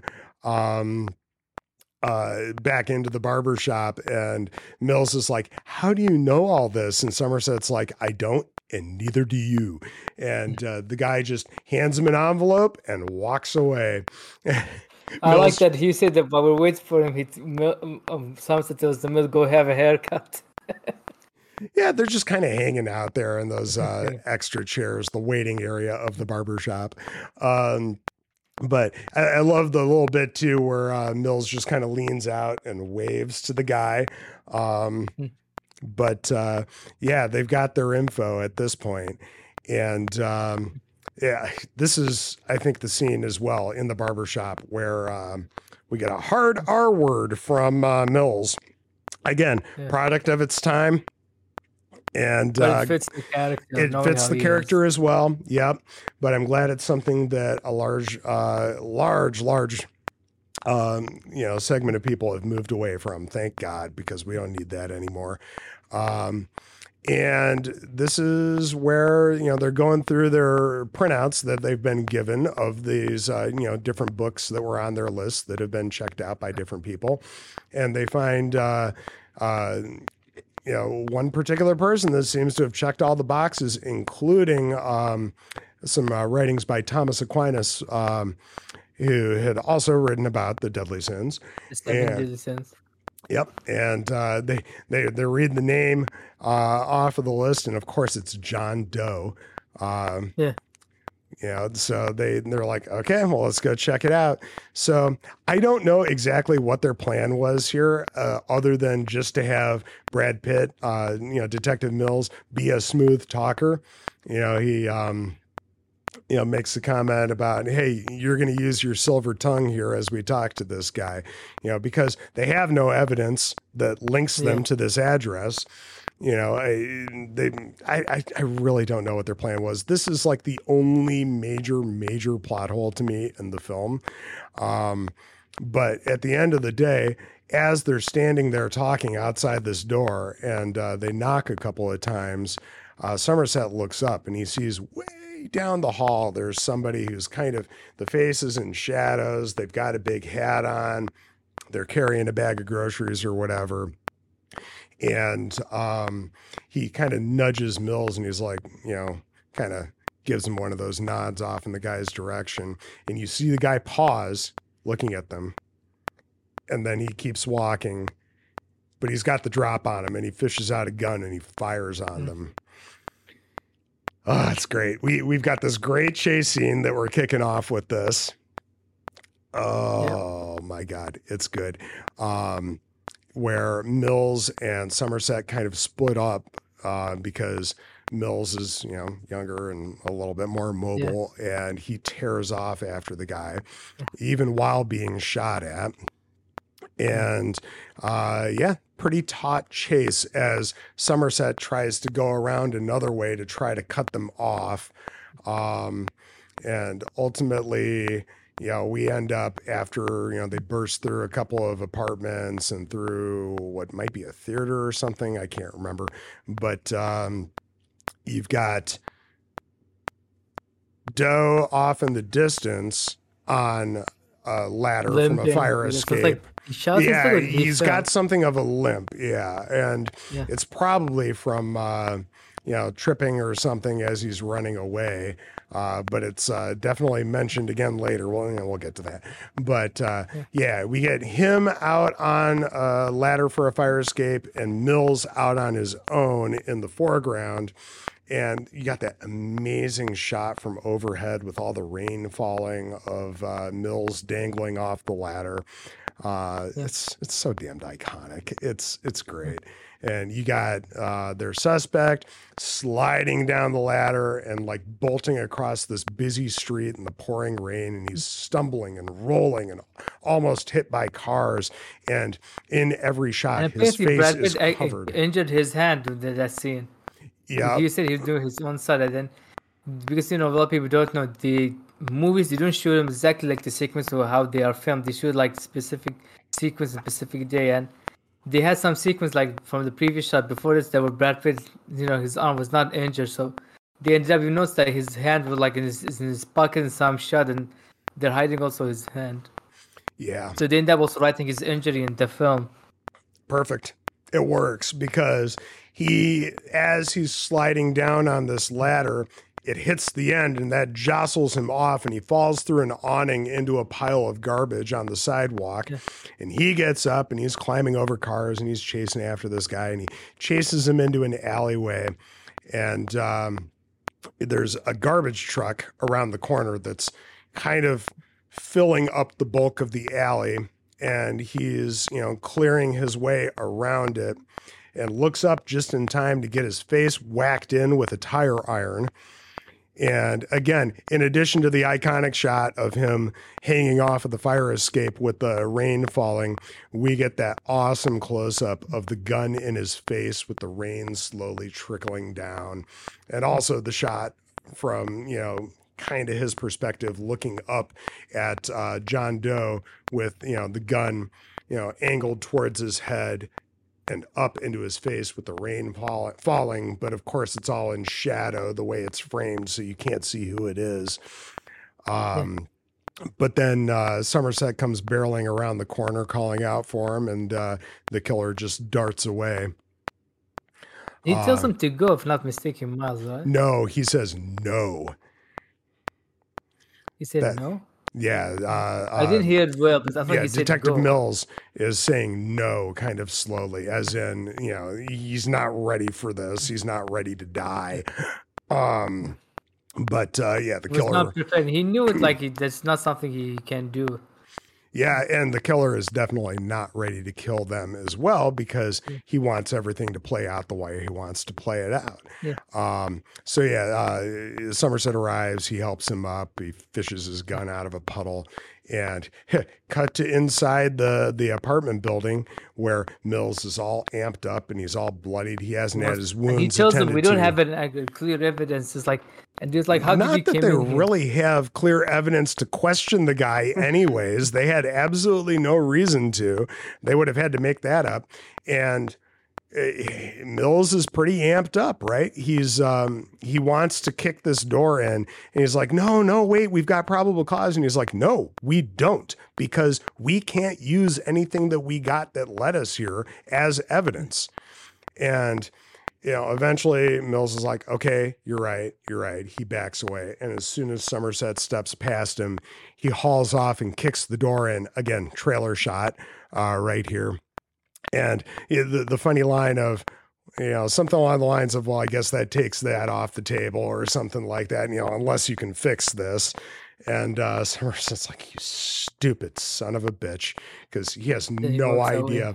Yep, he has no idea how they're going to fix this or how they're going to be able And then, to. And then Miles was like, "Do you have any money?" Listen, he bribes a Yeah, witness. yeah. There's, um, yeah. Basically, they uh, they pay uh, a homeless person to give a false statement, and, and and unfortunately, Mills has to kind of coach this lady through uh, everything that she's saying there, and that would in no way be admissible because of uh, you know him having to speak throughout all that, and you can tell the look on the the officer's face as The he's cop is a this. corrupt officer. Yeah, you can tell. Was he he one of the crime scenes? Also, if not mistaken.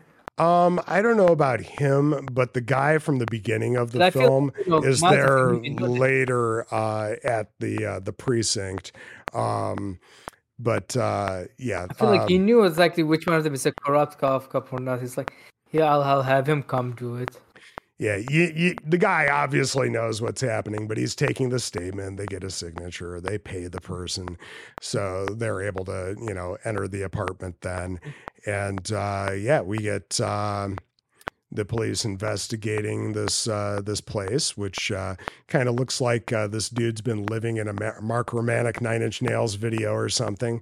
Um, and they find um, Notebooks, basically a large amount of uh, money. There, there's notebooks filling shelves throughout the entire place, all handwritten. You find that what that the the book like you know, what's it um what they call it? The, the, they had the spaghetti and then he he had Well, also, like, yeah, the- he had these individual shrines to the first three victims, and then a fourth one of something that hadn't quite played out yet.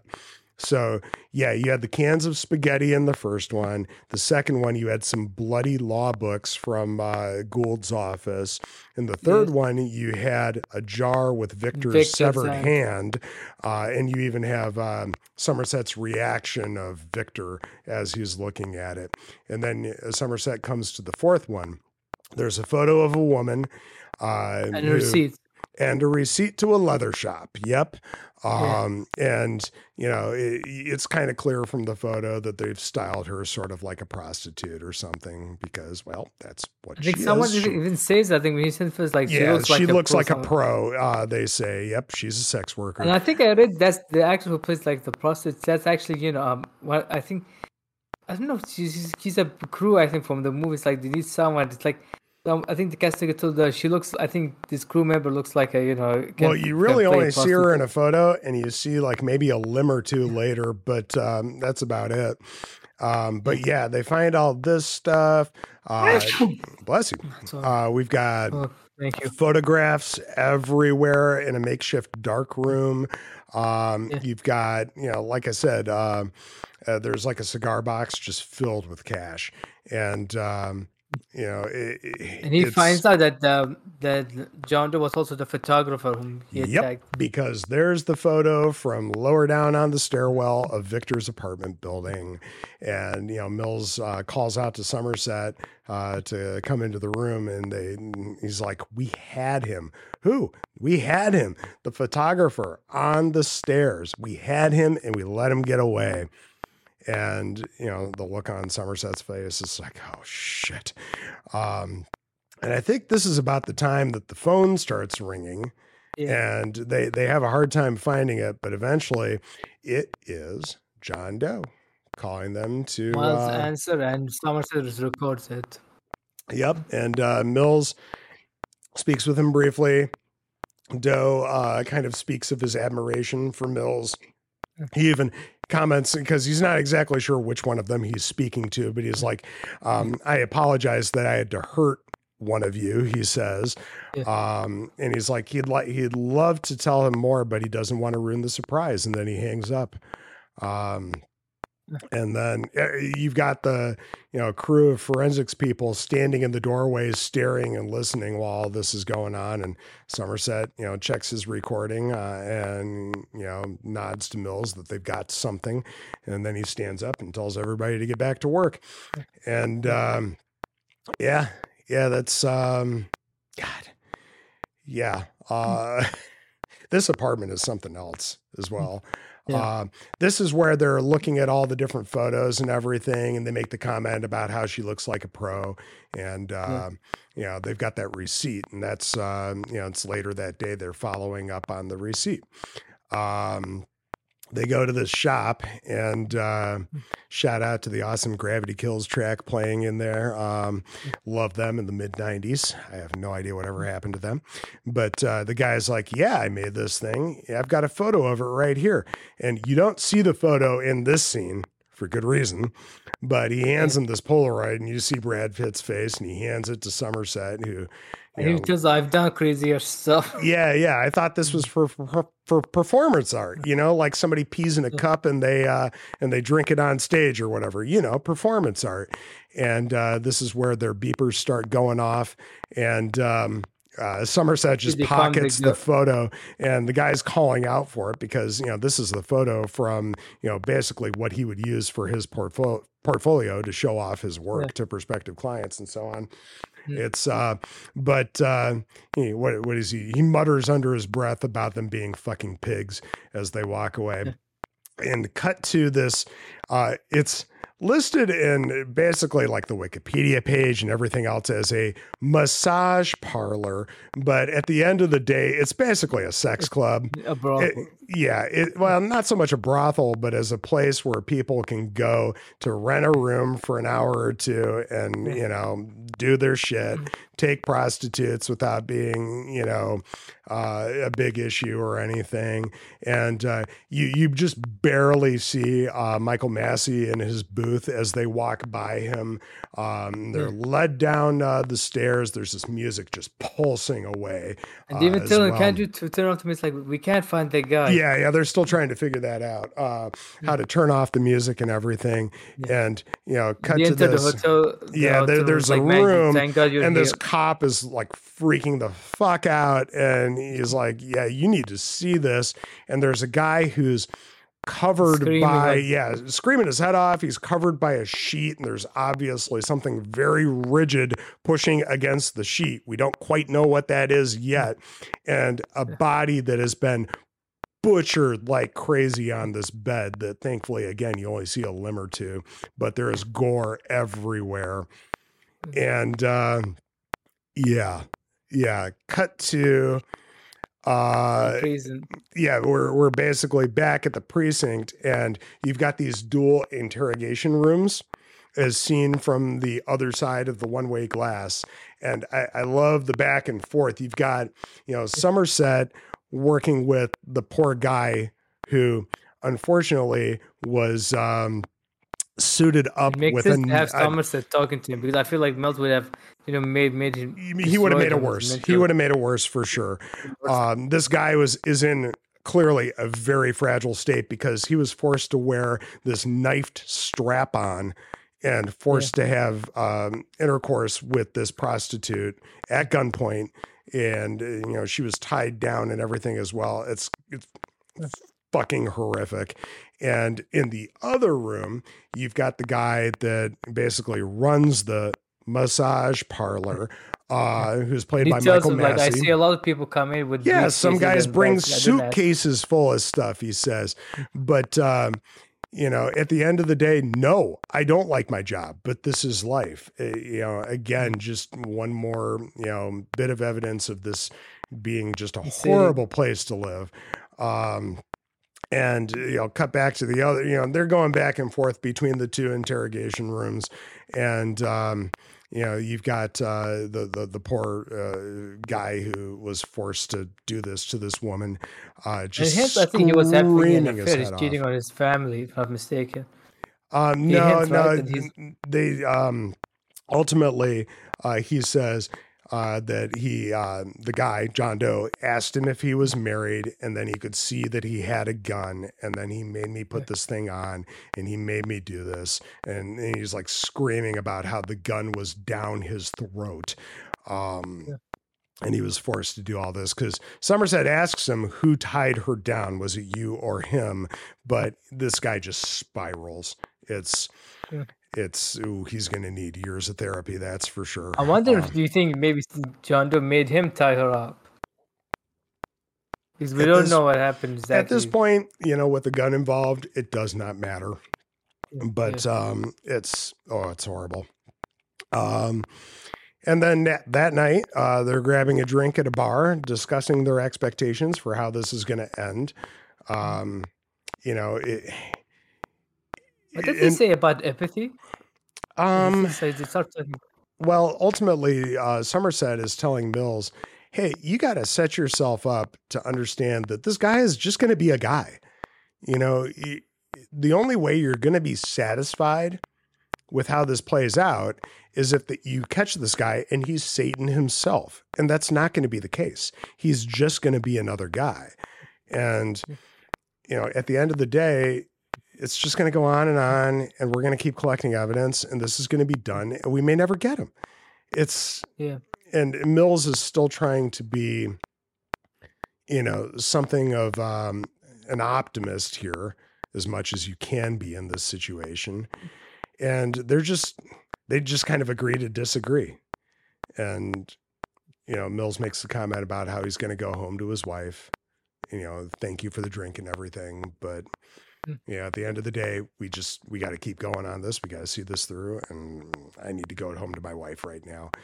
And um, we uh, we cut to Mills slipping into bed with his wife and putting his you know yeah. badly damaged hand uh, around her, um, and you know kind of whispering his "I love yous" to her as they drift yeah. off, and and then Somerset back home in bed and he's got the metronome going, but he just cannot tolerate this. He picks it up and he chucks it across the had, room. Get tired of it. Yep, he is yeah. not in a good way at this point. The, how could between the you know the crime, the circle, and and the city noise, etc. Yep. Everything going on, it's like he got tired of it. It's like I yep. don't need this. Yeah, and he hmm. gets up, and this is where we get him kind of playing darts with his switchblade over and over. Can you imagine being the person that lives on the other side of that wall, having to hear that thunk? Um, I think but, uh, he was throwing it like he, he did this the throwing. I think there was no I think anything like fixing. He he actually did throw the knives. Yeah, that wouldn't surprise me. Yeah. But uh, yeah. yeah, it's oof. Yeah. Um, yeah, he's in a bad way. Um, yeah. And now we've got the following day, and we're inside of a 911 call center where John mm. Doe calls in his latest victim. It's something along the lines of, you know, I've gone and done it again. And it, we just go right to the crime scene from here, um, where this model um, is disfigured her face dead. and she's slowly. Yep, he he, he hot glued yeah, he hot glues a phone in one hand and a bottle of sleeping pills in the other. Essentially, you can call for help, but, but you'll be disfigured for You'll life. have your nose been sliced off. Uh, or you can take these sleeping pills and you will have been your beautiful self forever.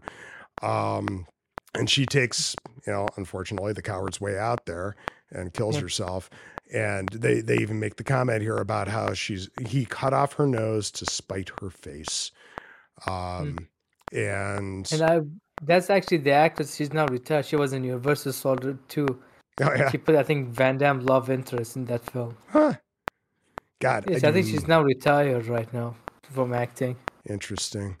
Uh, we cut from here to an exterior shot of the precinct um, as they're heading back into the office, and you get them. You kind of hear snippets of their conversation as they're walking in, and um, in the foreground, we've got a taxi cab that pulls up, and somebody steps out, and you just see him from behind walking towards. And I think you see a little bit of blood on the back of his shirt or something, but. Uh, Yes, there is a man following them inside through the lobby of the precinct, and you hear him call out, you know, detectives, Detective. detectives, you know, just very quietly until they're heading up the stairs, and he just roars with detectives.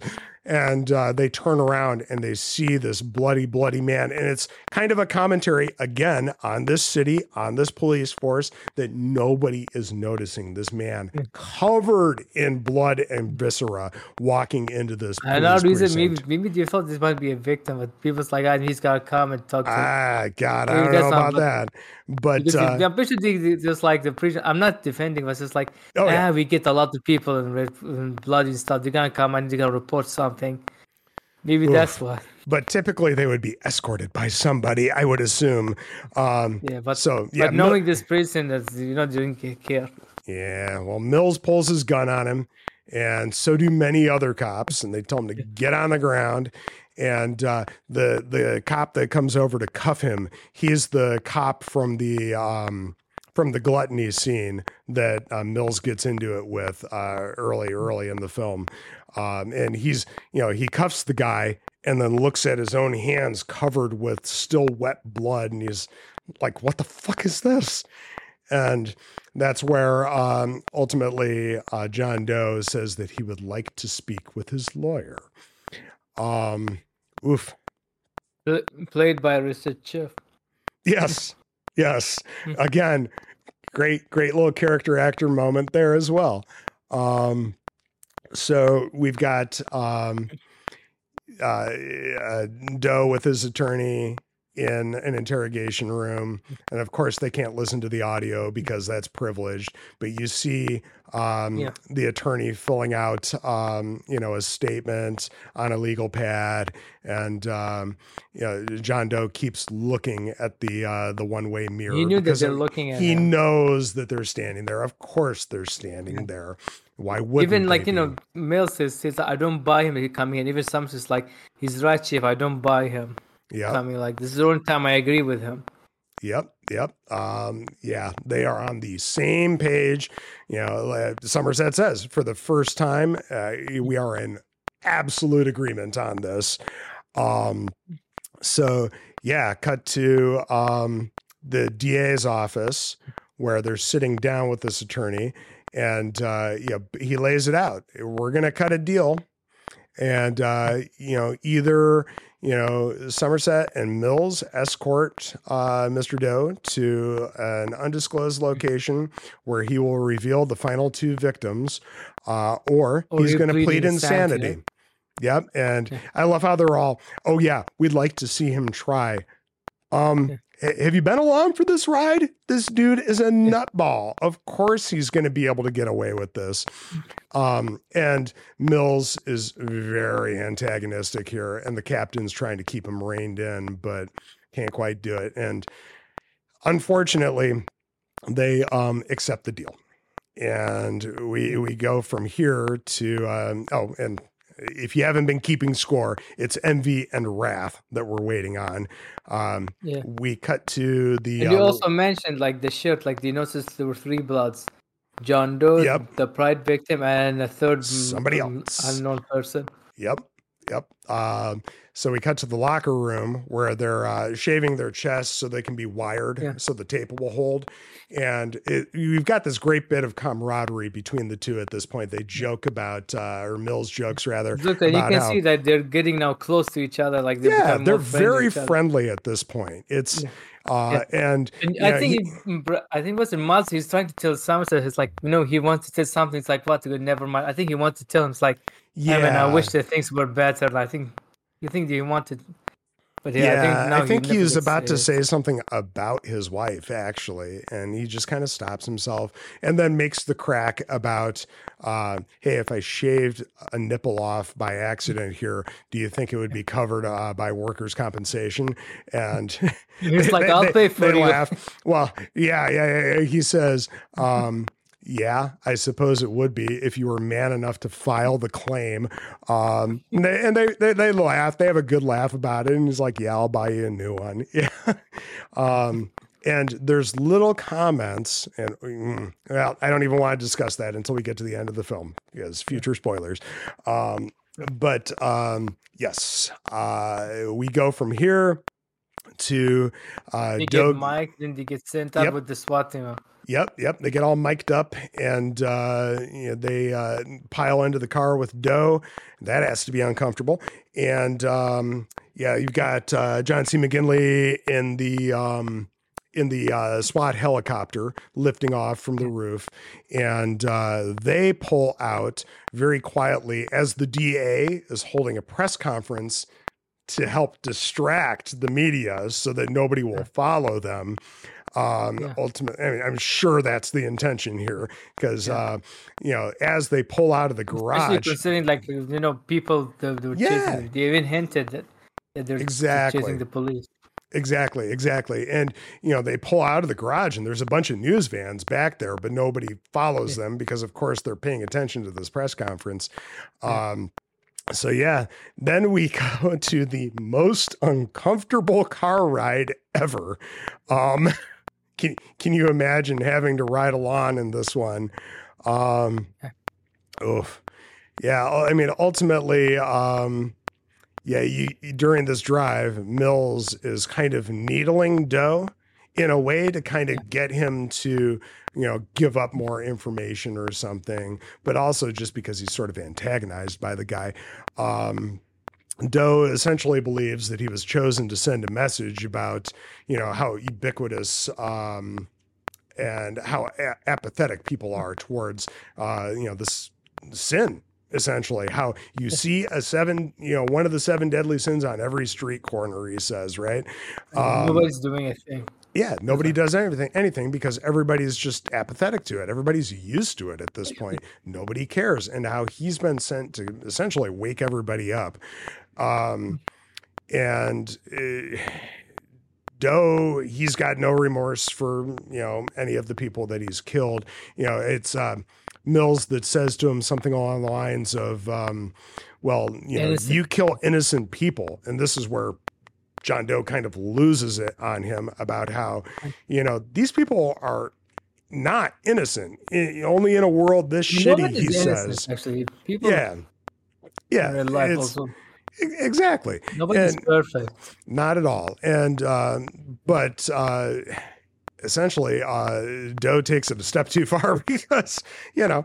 Um, but he he makes a comment about um, you know only in a world this shitty would you call these people innocent, and he goes down the list of you know you know you got the guy who's so obese that you'd point him out to your And he- friend and laugh at him and you wouldn't be able to finish your meal if you saw him while you're eating and Hmm. you know the um the uh the lawyer, The lawyer yeah, and, actually yeah and they he makes a comment about how i bet you were um exactly how he, he made money off of lying with every breath, right? Getting all these people who are probably guilty off, and how, you know, I bet you were both secretly thanking me for offing this guy. And, um, you know, the, the drug dealer, you know, the drug dealing pederast, uh, and, you know, the disease spreading whore, he says. And he just goes on and on about, you know, how these people are, you know, not virtuous people at the end of the day. Um, and yeah, he wants to shock and wake society up here. Uh, he he can tag continues to antagonize Mills at this point, who at a certain point does finally lose it on him, and he calls him a fucking t-shirt, a movie of of the week. Right at, at a certain point, you know, in, everything will die down and nobody will care. And yeah, Doe's like, I beg to differ. You know, what I've done is going to be, you know, researched and thought about and puzzled over. I mean, and you know how Netflix is with the, they're making all the documentary. I know. Or he's kind of he's kind of to right, a certain degree he's right yeah and how also mills is going to be remembered after all of this Oof, yes. keep that in mind um but uh, yeah, he uh, ultimately leads them to this remote location, and this is where you know if you and you would not be mistaken, or um, I I would not feel badly about you if you were mistaken to think that this was New York City that this movie takes place in, but clearly it's this amalgamation of all sorts of you know great big busy you know, unfortunately, crime ridden cities because it definitely has some LA aspects to it as well. It was filmed in LA for crying out loud. Um, but oh. this kind of deserty. Where did he film it? I was pretty sure it was in LA for the most part. Um, but uh, also the, the, the area that they go to, this deserty area, definitely looks like areas outside of LA and Southern California. Uh, and you do not get landscape like this around New York, that's for sure. But um, you've got all these high tension towers, and he directs them to them because he, yeah, because he knows that anybody following in a helicopter or anything like that will be able to get very close. You know, they will be alone for this. Um, and uh, yeah, they get there. The SWAT helicopter's got to hang back a little bit. Uh, they get out of the car, and there's this dead dog, and John Doe makes this crack about how he didn't do that. It's yeah. um, it's eh, it's it's kind of hokey. I it's I, I, think I found it funnier when I was much younger, but but it's uh, it, it's a little cheeseball. Um, it, you know what? If that's my only fault with this film, then that is a super minor fault. Um, but yeah, he kind of leads them off to where they need to go, and it's at this point where they notice a vehicle approaching and um, you know Somerset's, Somerset's like, yeah, intercepted. Yeah, you watch him. I'll go deal with this. He hops in the car and peels off, and again the music's just pounding like crazy. It's yeah. great, and uh, he pulls off and uh, he tells the chopper to wait for his, uh, his, signal if there's anything, and he fires in the air to uh, um, to oh, get the guy to stop. you know, one thing I got to mention that I didn't bring up earlier that I love about it's so tropey and so probably overdone, but I absolutely love about this film is that you've got the young cop wearing his automatic, but then you've got the older seasoned cop wearing a revolver. And it's again it's I mean, been done before. just as what type of weapon do you use people. yeah it, it's and, and, yeah there's personal preference to a certain degree but but also yeah it's so it shows you like the generation gap between the two Exactly. There's that. And also, you know, an older, wiser cop would understand that, you know, a revolver isn't likely to jam ever. It's a lot more yeah. reliable. Um, but ultimately, a younger cop is probably going to want, you know, the extra capacity, you know, the more yeah. rounds available. Um, but I, I just I, I, find that very interesting, and even though it's kind of a trope, I still love it. Um, but yeah, he he fires his pistol in the air and he gets the driver to stop, and the guy's like, "Hey man, I'm just here to deliver a package. I was paid five hundred dollars to deliver this box at seven o'clock to uh, Detective David Mills," and you know it's like, oh crap. um, he he grabs the guy's wallet and he sends him down the road at a sprint to be uh, picked up by the and cops. He tells, to pay, tells the helicopter to pick him up.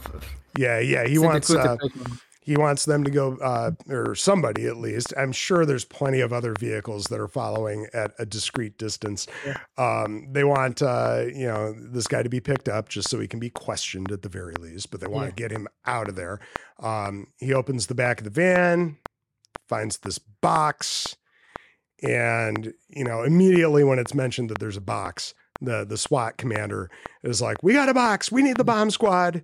It's you know they're they're freaking out because they're expecting the worst, right? And and yeah, yeah rightly so, right? Um, so yes, Somerset. He pulls out his bucket and he starts opening yeah, the switchblade. And he tells like, them, "I notice blood." Yeah, because he sees a little bit of a drops on one of the inner flaps, and he opens it up, and we do not see what's inside the box If you hear that sounds like this, it's a squeeze like this, like something bl- it's wet. bloody. It's definitely wet. Yep. wet. And Yeah. you, you see the reaction on his face, and he, he he's like, you know, John Doe's got the upper hand, he says, and he starts running towards Mills. And Yeah. you have you have to also understand it's not like they have earpieces with some kind of a communication system. They're just being recorded and at least the people in the the helicopter, you know, can understand what's going on. But um because I think that's being relayed to them. But uh, you know, he's got to scream to Mills to put down his gun, and you know, he's just running after him. Um, meanwhile, Mills is like, "What's going on? What's happening here?" And this is where, And John Doe tells him, like, I got Yeah. envy of your life. yeah, yeah, it's like you don't Is that paid understand. Your wife, You- is your that- pretty wife, Tracy. And Mills is like, the fuck you say? And it's like, yes, earlier today, I visited your home. I visited your wife. I wanted to taste a normal man's wife, life. Almost said wife. That's. Um, I'm sure he wanted that too. Um, you know, he wanted to play husband and, you know, see what it was like to live that normal life, but it didn't work out. Um, and so he took her pretty head. Hmm. And now it's very clear what's in the box because Yeah. Now, you know, Mills starts screaming the iconic, What's in the box? What's in the fucking box? And to think um, that they had you had Stallone one of the actors for Mills. Yeah. So, you know, Make a real difference. See it? you know, it, ultimately, uh, John Doe is like, so you understand now. My sin is envy because I envied your normal life, and yours is to become wrath and take your vengeance on me. And I think this is about where um, Somerset rolls up, and tells him like, "Give me the gun. Don't listen to Yep. anything." Exactly. And um, Somerset, That's when you she- know, he's trying to get John Doe to shut up because Doe keeps goading um, Mills. He Yeah. wants to make this happen. He needs to make this happen. And And then he, He- mentions the baby. yep. And right after that is when uh, Somerset slaps the shit out of him. And The Morgan film is known for Ev- slaps. Yeah, everybody understands. oh shit, Mills didn't know, Yeah. and I think it's kind of clear to Mills in this moment that Somerset actually knew, and Yeah, and that kind of feels like a bit of a betrayal you, as and he well. felt betrayed by him. It's like, I trust, and we were getting also close now because especially after seeing that scene in the locker rooms, like they were getting close and friendly. And he was about to to admit him, like, hey, I wish we were more friendly, and I want maybe he wanted to apologize to him for how he Maybe. was behaving. yeah, yeah, that's why. it's- And he was like, "You've lied to me." I think that's kind of trope. Like we find out that someone you tr- trust you're about to get close to, he betrayed you, but he's like, yeah. can't believe this. Yeah, it's um and and I think we're probably reading maybe just a little bit more into this than is actually there or maybe not. I don't know. It's that's the wonderful thing about, you know, a lot of films. They are very open to interpretation and that's okay. It's uh it's there for you to decide. There is no definitive answer on this, right? But uh but yeah, what does he tell them? Um become uh your sin, become, Become. wrath and then you know the camera cuts back out to a wider shot and he just unloads on this guy. One in the head and another five rounds in the body. Um you get that little puff of blood uh through the air when he shoots him in the head too. Um that's super effective. Um so yeah and then mills just kind of walks away from it with somerset staring in disbelief and you got the SWAT team like, "Oh god, he shot him." And yeah, cut to probably a couple hours later with a huge police presence out here and uh, Mills is in the back Yeah, of the cruiser. Yeah, the he- tells us like, Yeah, he looks going to take care of him. complete shock, right? He is just dead eyed, just completely out of it. And yeah, yeah, the captain's like, don't worry, we'll take care of him. And Somerset says something like, yeah, whatever he needs. And the captain um, asks him, where are you going to be? And he says, around. And um, cut to kind of you a think he wider meant shot. that he's not going to retire, or, or is he I- like me gonna retire? I think it can be read something? either way. That uh, Yeah. you know, sure, He's, you know, he's gonna either gonna stick he's around- yeah. Okay. Either he's going to stick around and he's going to be involved, or he's going to stick around for a while longer as a detective, or he is going to retire, but he's not going to necessarily leave and go work a farm like he had mentioned earlier. Um, and you've got the wider shots with the helicopters circling and everything, and we've got. Um, at this point, uh, voiceover from Somerset saying Ernest Hemingway once wrote, "The world is a fine place and worth fighting for." I agree with the second part. He says, I think maybe that's why I was thinking maybe he he sticks around, maybe he becomes either private eye or just stays around, doesn't retire because of his his comment. "Yeah." Well, cut to credits and David Bowie.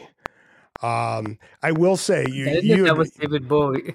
Yeah, Heart's Filthy Lesson. That is some classic mid 90s David Bowie right there.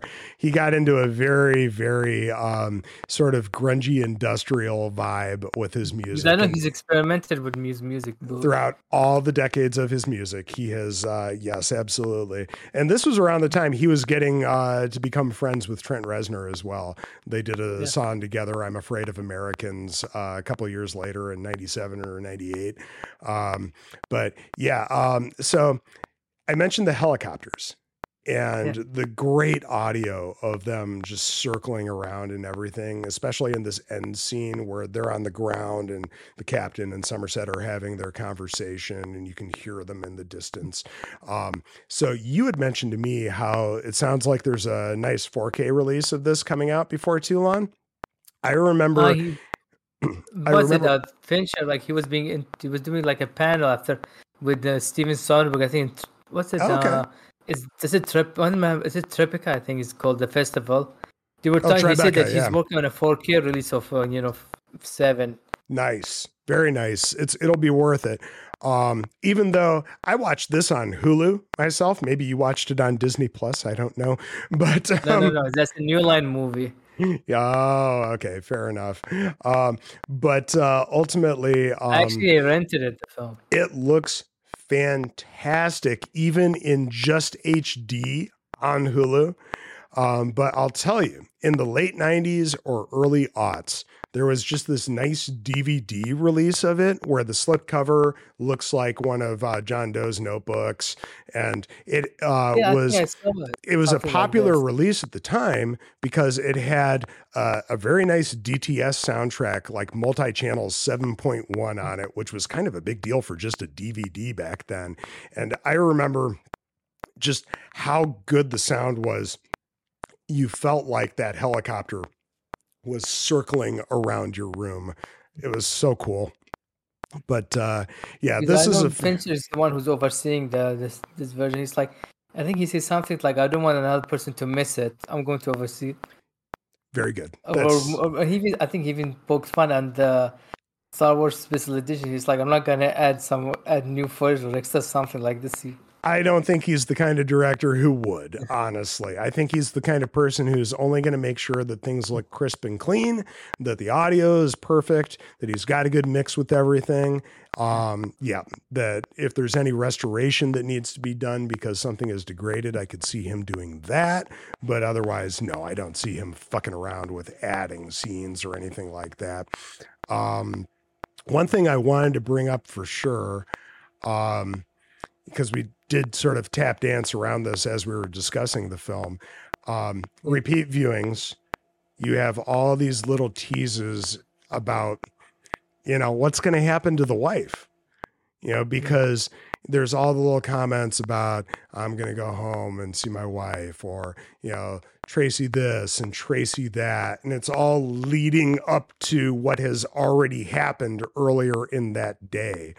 Um, it's again wonderful movie for repeat viewings because you pick up on little things that were right there and you know either you know what the killer's doing I or- also read yeah. before we could get into shows like uh because we know that Kevin Spacey like he, he plays you know John Doe, but they never they never marketed him, and he was actually a late addition to the film. And I think he said no, but Brad Pitt talked him into it because that's how some of the casting is. Brad Pitt talked him into them. Like I think Gwyneth Paltrow's the same thing.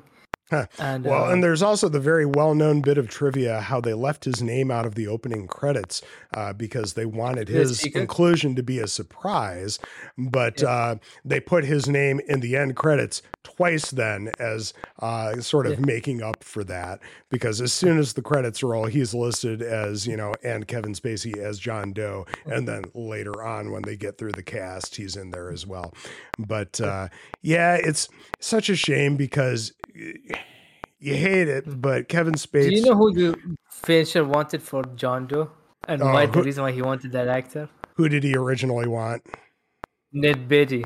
Do you know why? oh, what in the heat of the night, or No, no, he wanted that because he looked like the Zodiac girl in the drawings.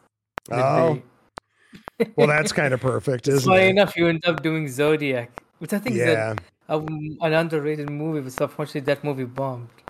Yeah. This is a Zodiac. Zodiac oh. is fantastic. I'm just, I'm still distraught Remember- that that is Yeah. my my one fucked up episode where you know a two hour wonderful conversation with Matthew Hidalgo where only roughly half an hour of audio is usable and a lot of it's pretty rough. It's so sad Yeah. because that was such a good time and you hate to revisit it because you know it, that that conversation's lightning on a bottle, right? You're never going to recreate it. It's so that's a shame.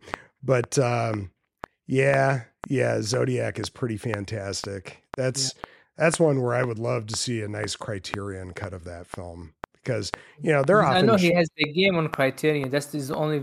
Oh wait, that's true. I have that no one. longer- Yes. Benjamin Button is no longer available at the Criterion, Ah, and he did the game, but it's still on, right? Yeah, uh, I've got the, I've got that Blu-ray uh, Criterion release. Yes, uh, love you the who game. played Michael Douglas' dead in, in the game? Oh, I forget who. Uh, what's his name? Uh, Charles Barton Martinet, the Oh. voice of Mario. Yeah. You know what? I think I have read that. I yeah, I think I have read that. Yeah.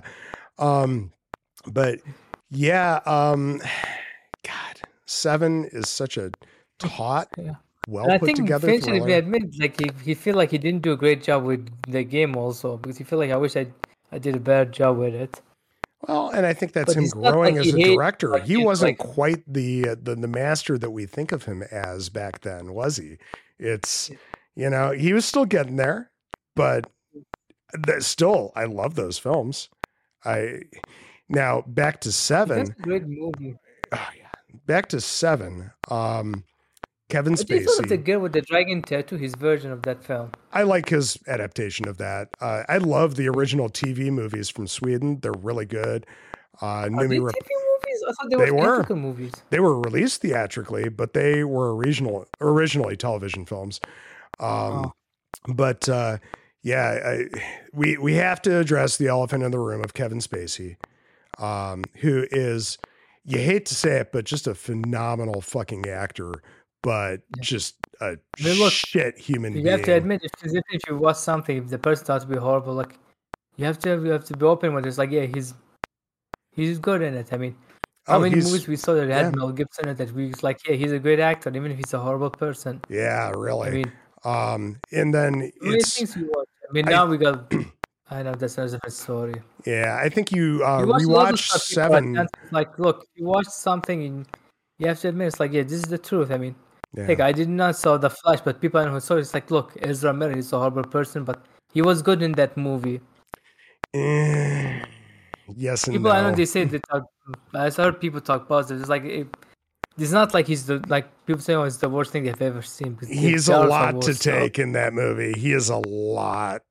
But as far as Kevin Spacey goes in Seven, uh, I heard more negative know, stuff about Zach Levi's acting than you know, Ezra Miller in Shazam 2 compared to The Flash. and never saw Shazam too. But uh, yeah, as, as far as Kevin Spacey goes in Seven, um, I think you look back at this film now and you watch it now, and you're you can't es- escape the specter of who Kevin Spacey is as you watch this now. And in all honesty, it makes his portrayal extra extra creepy. Um, because like you, Bill Cosby and Ghost Dad. yes, like Bill Cosby and Ghost Knowing Dad. how Cosby and looking at these movies like Or Leonard more like a Six. movie. yeah yeah it's um it's something but uh yeah it mm, good performance dog shit person unfortunately. You know it's it's a good thing that the rest of the people who are acting in this film like everybody again firing on all cylinders just top of their game acting. It's at least you have that going for you. Because they are they are fantastic you know. A lot of cool character actors. Like you mentioned the guy who plays the uh the uh defense attorney at the end of the film.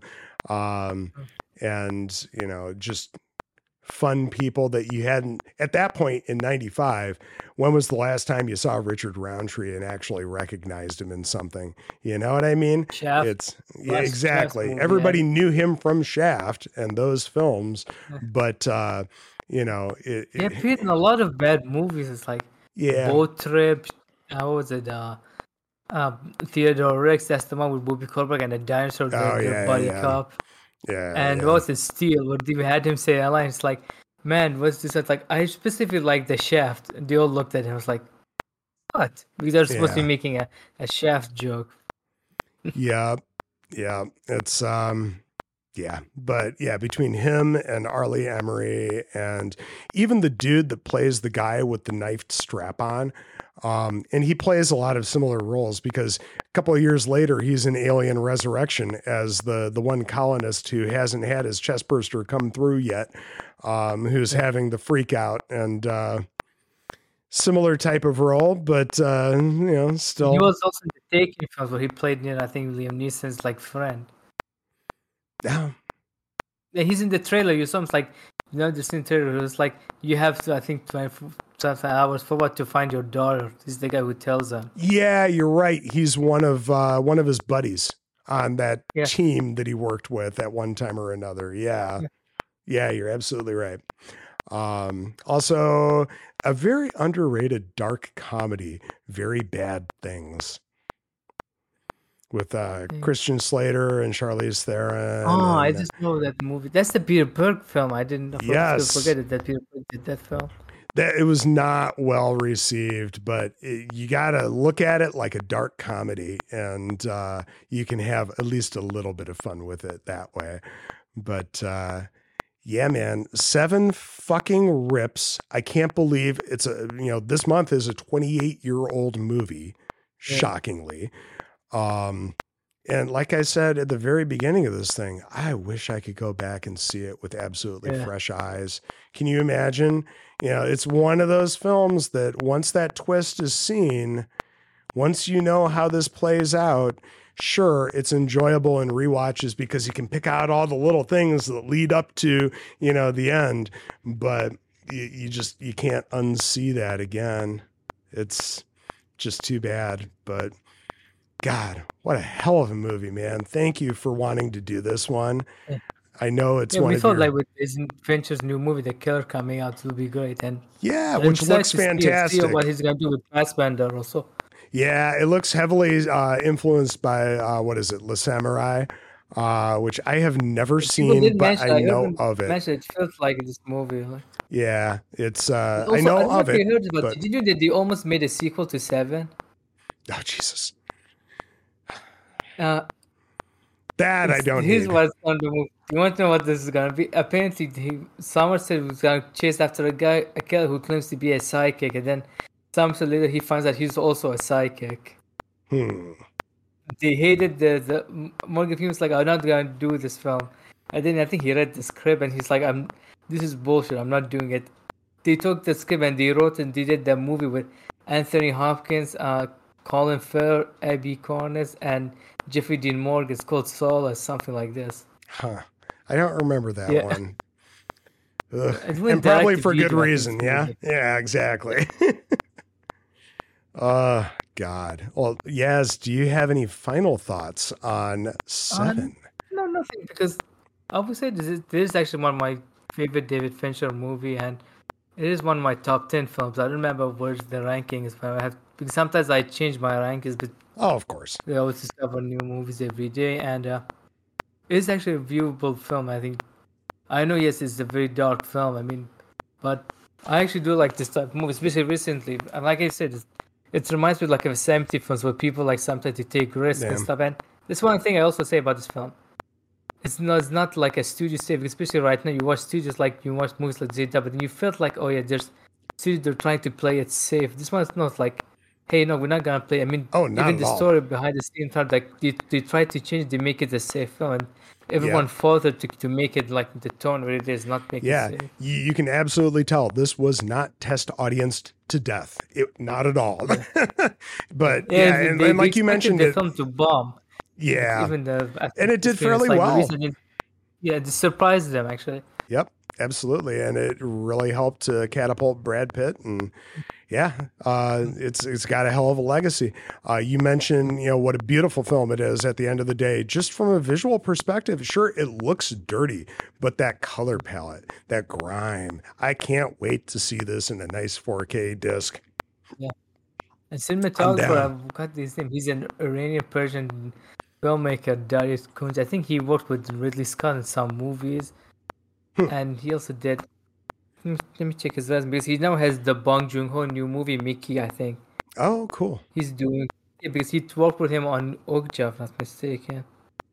interesting. Okay, well, I'll look forward to that. Yeah.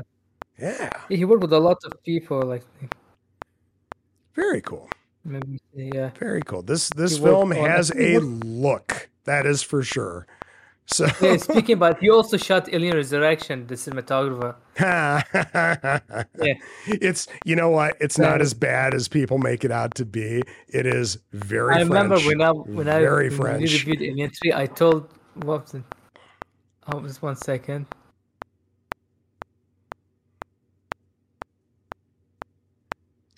Okay, apology if you had to. edit no, no, no, you're okay. Uh, but uh, yeah, did, uh, what was it that you told? Uh, was it uh, Lady Macbeth?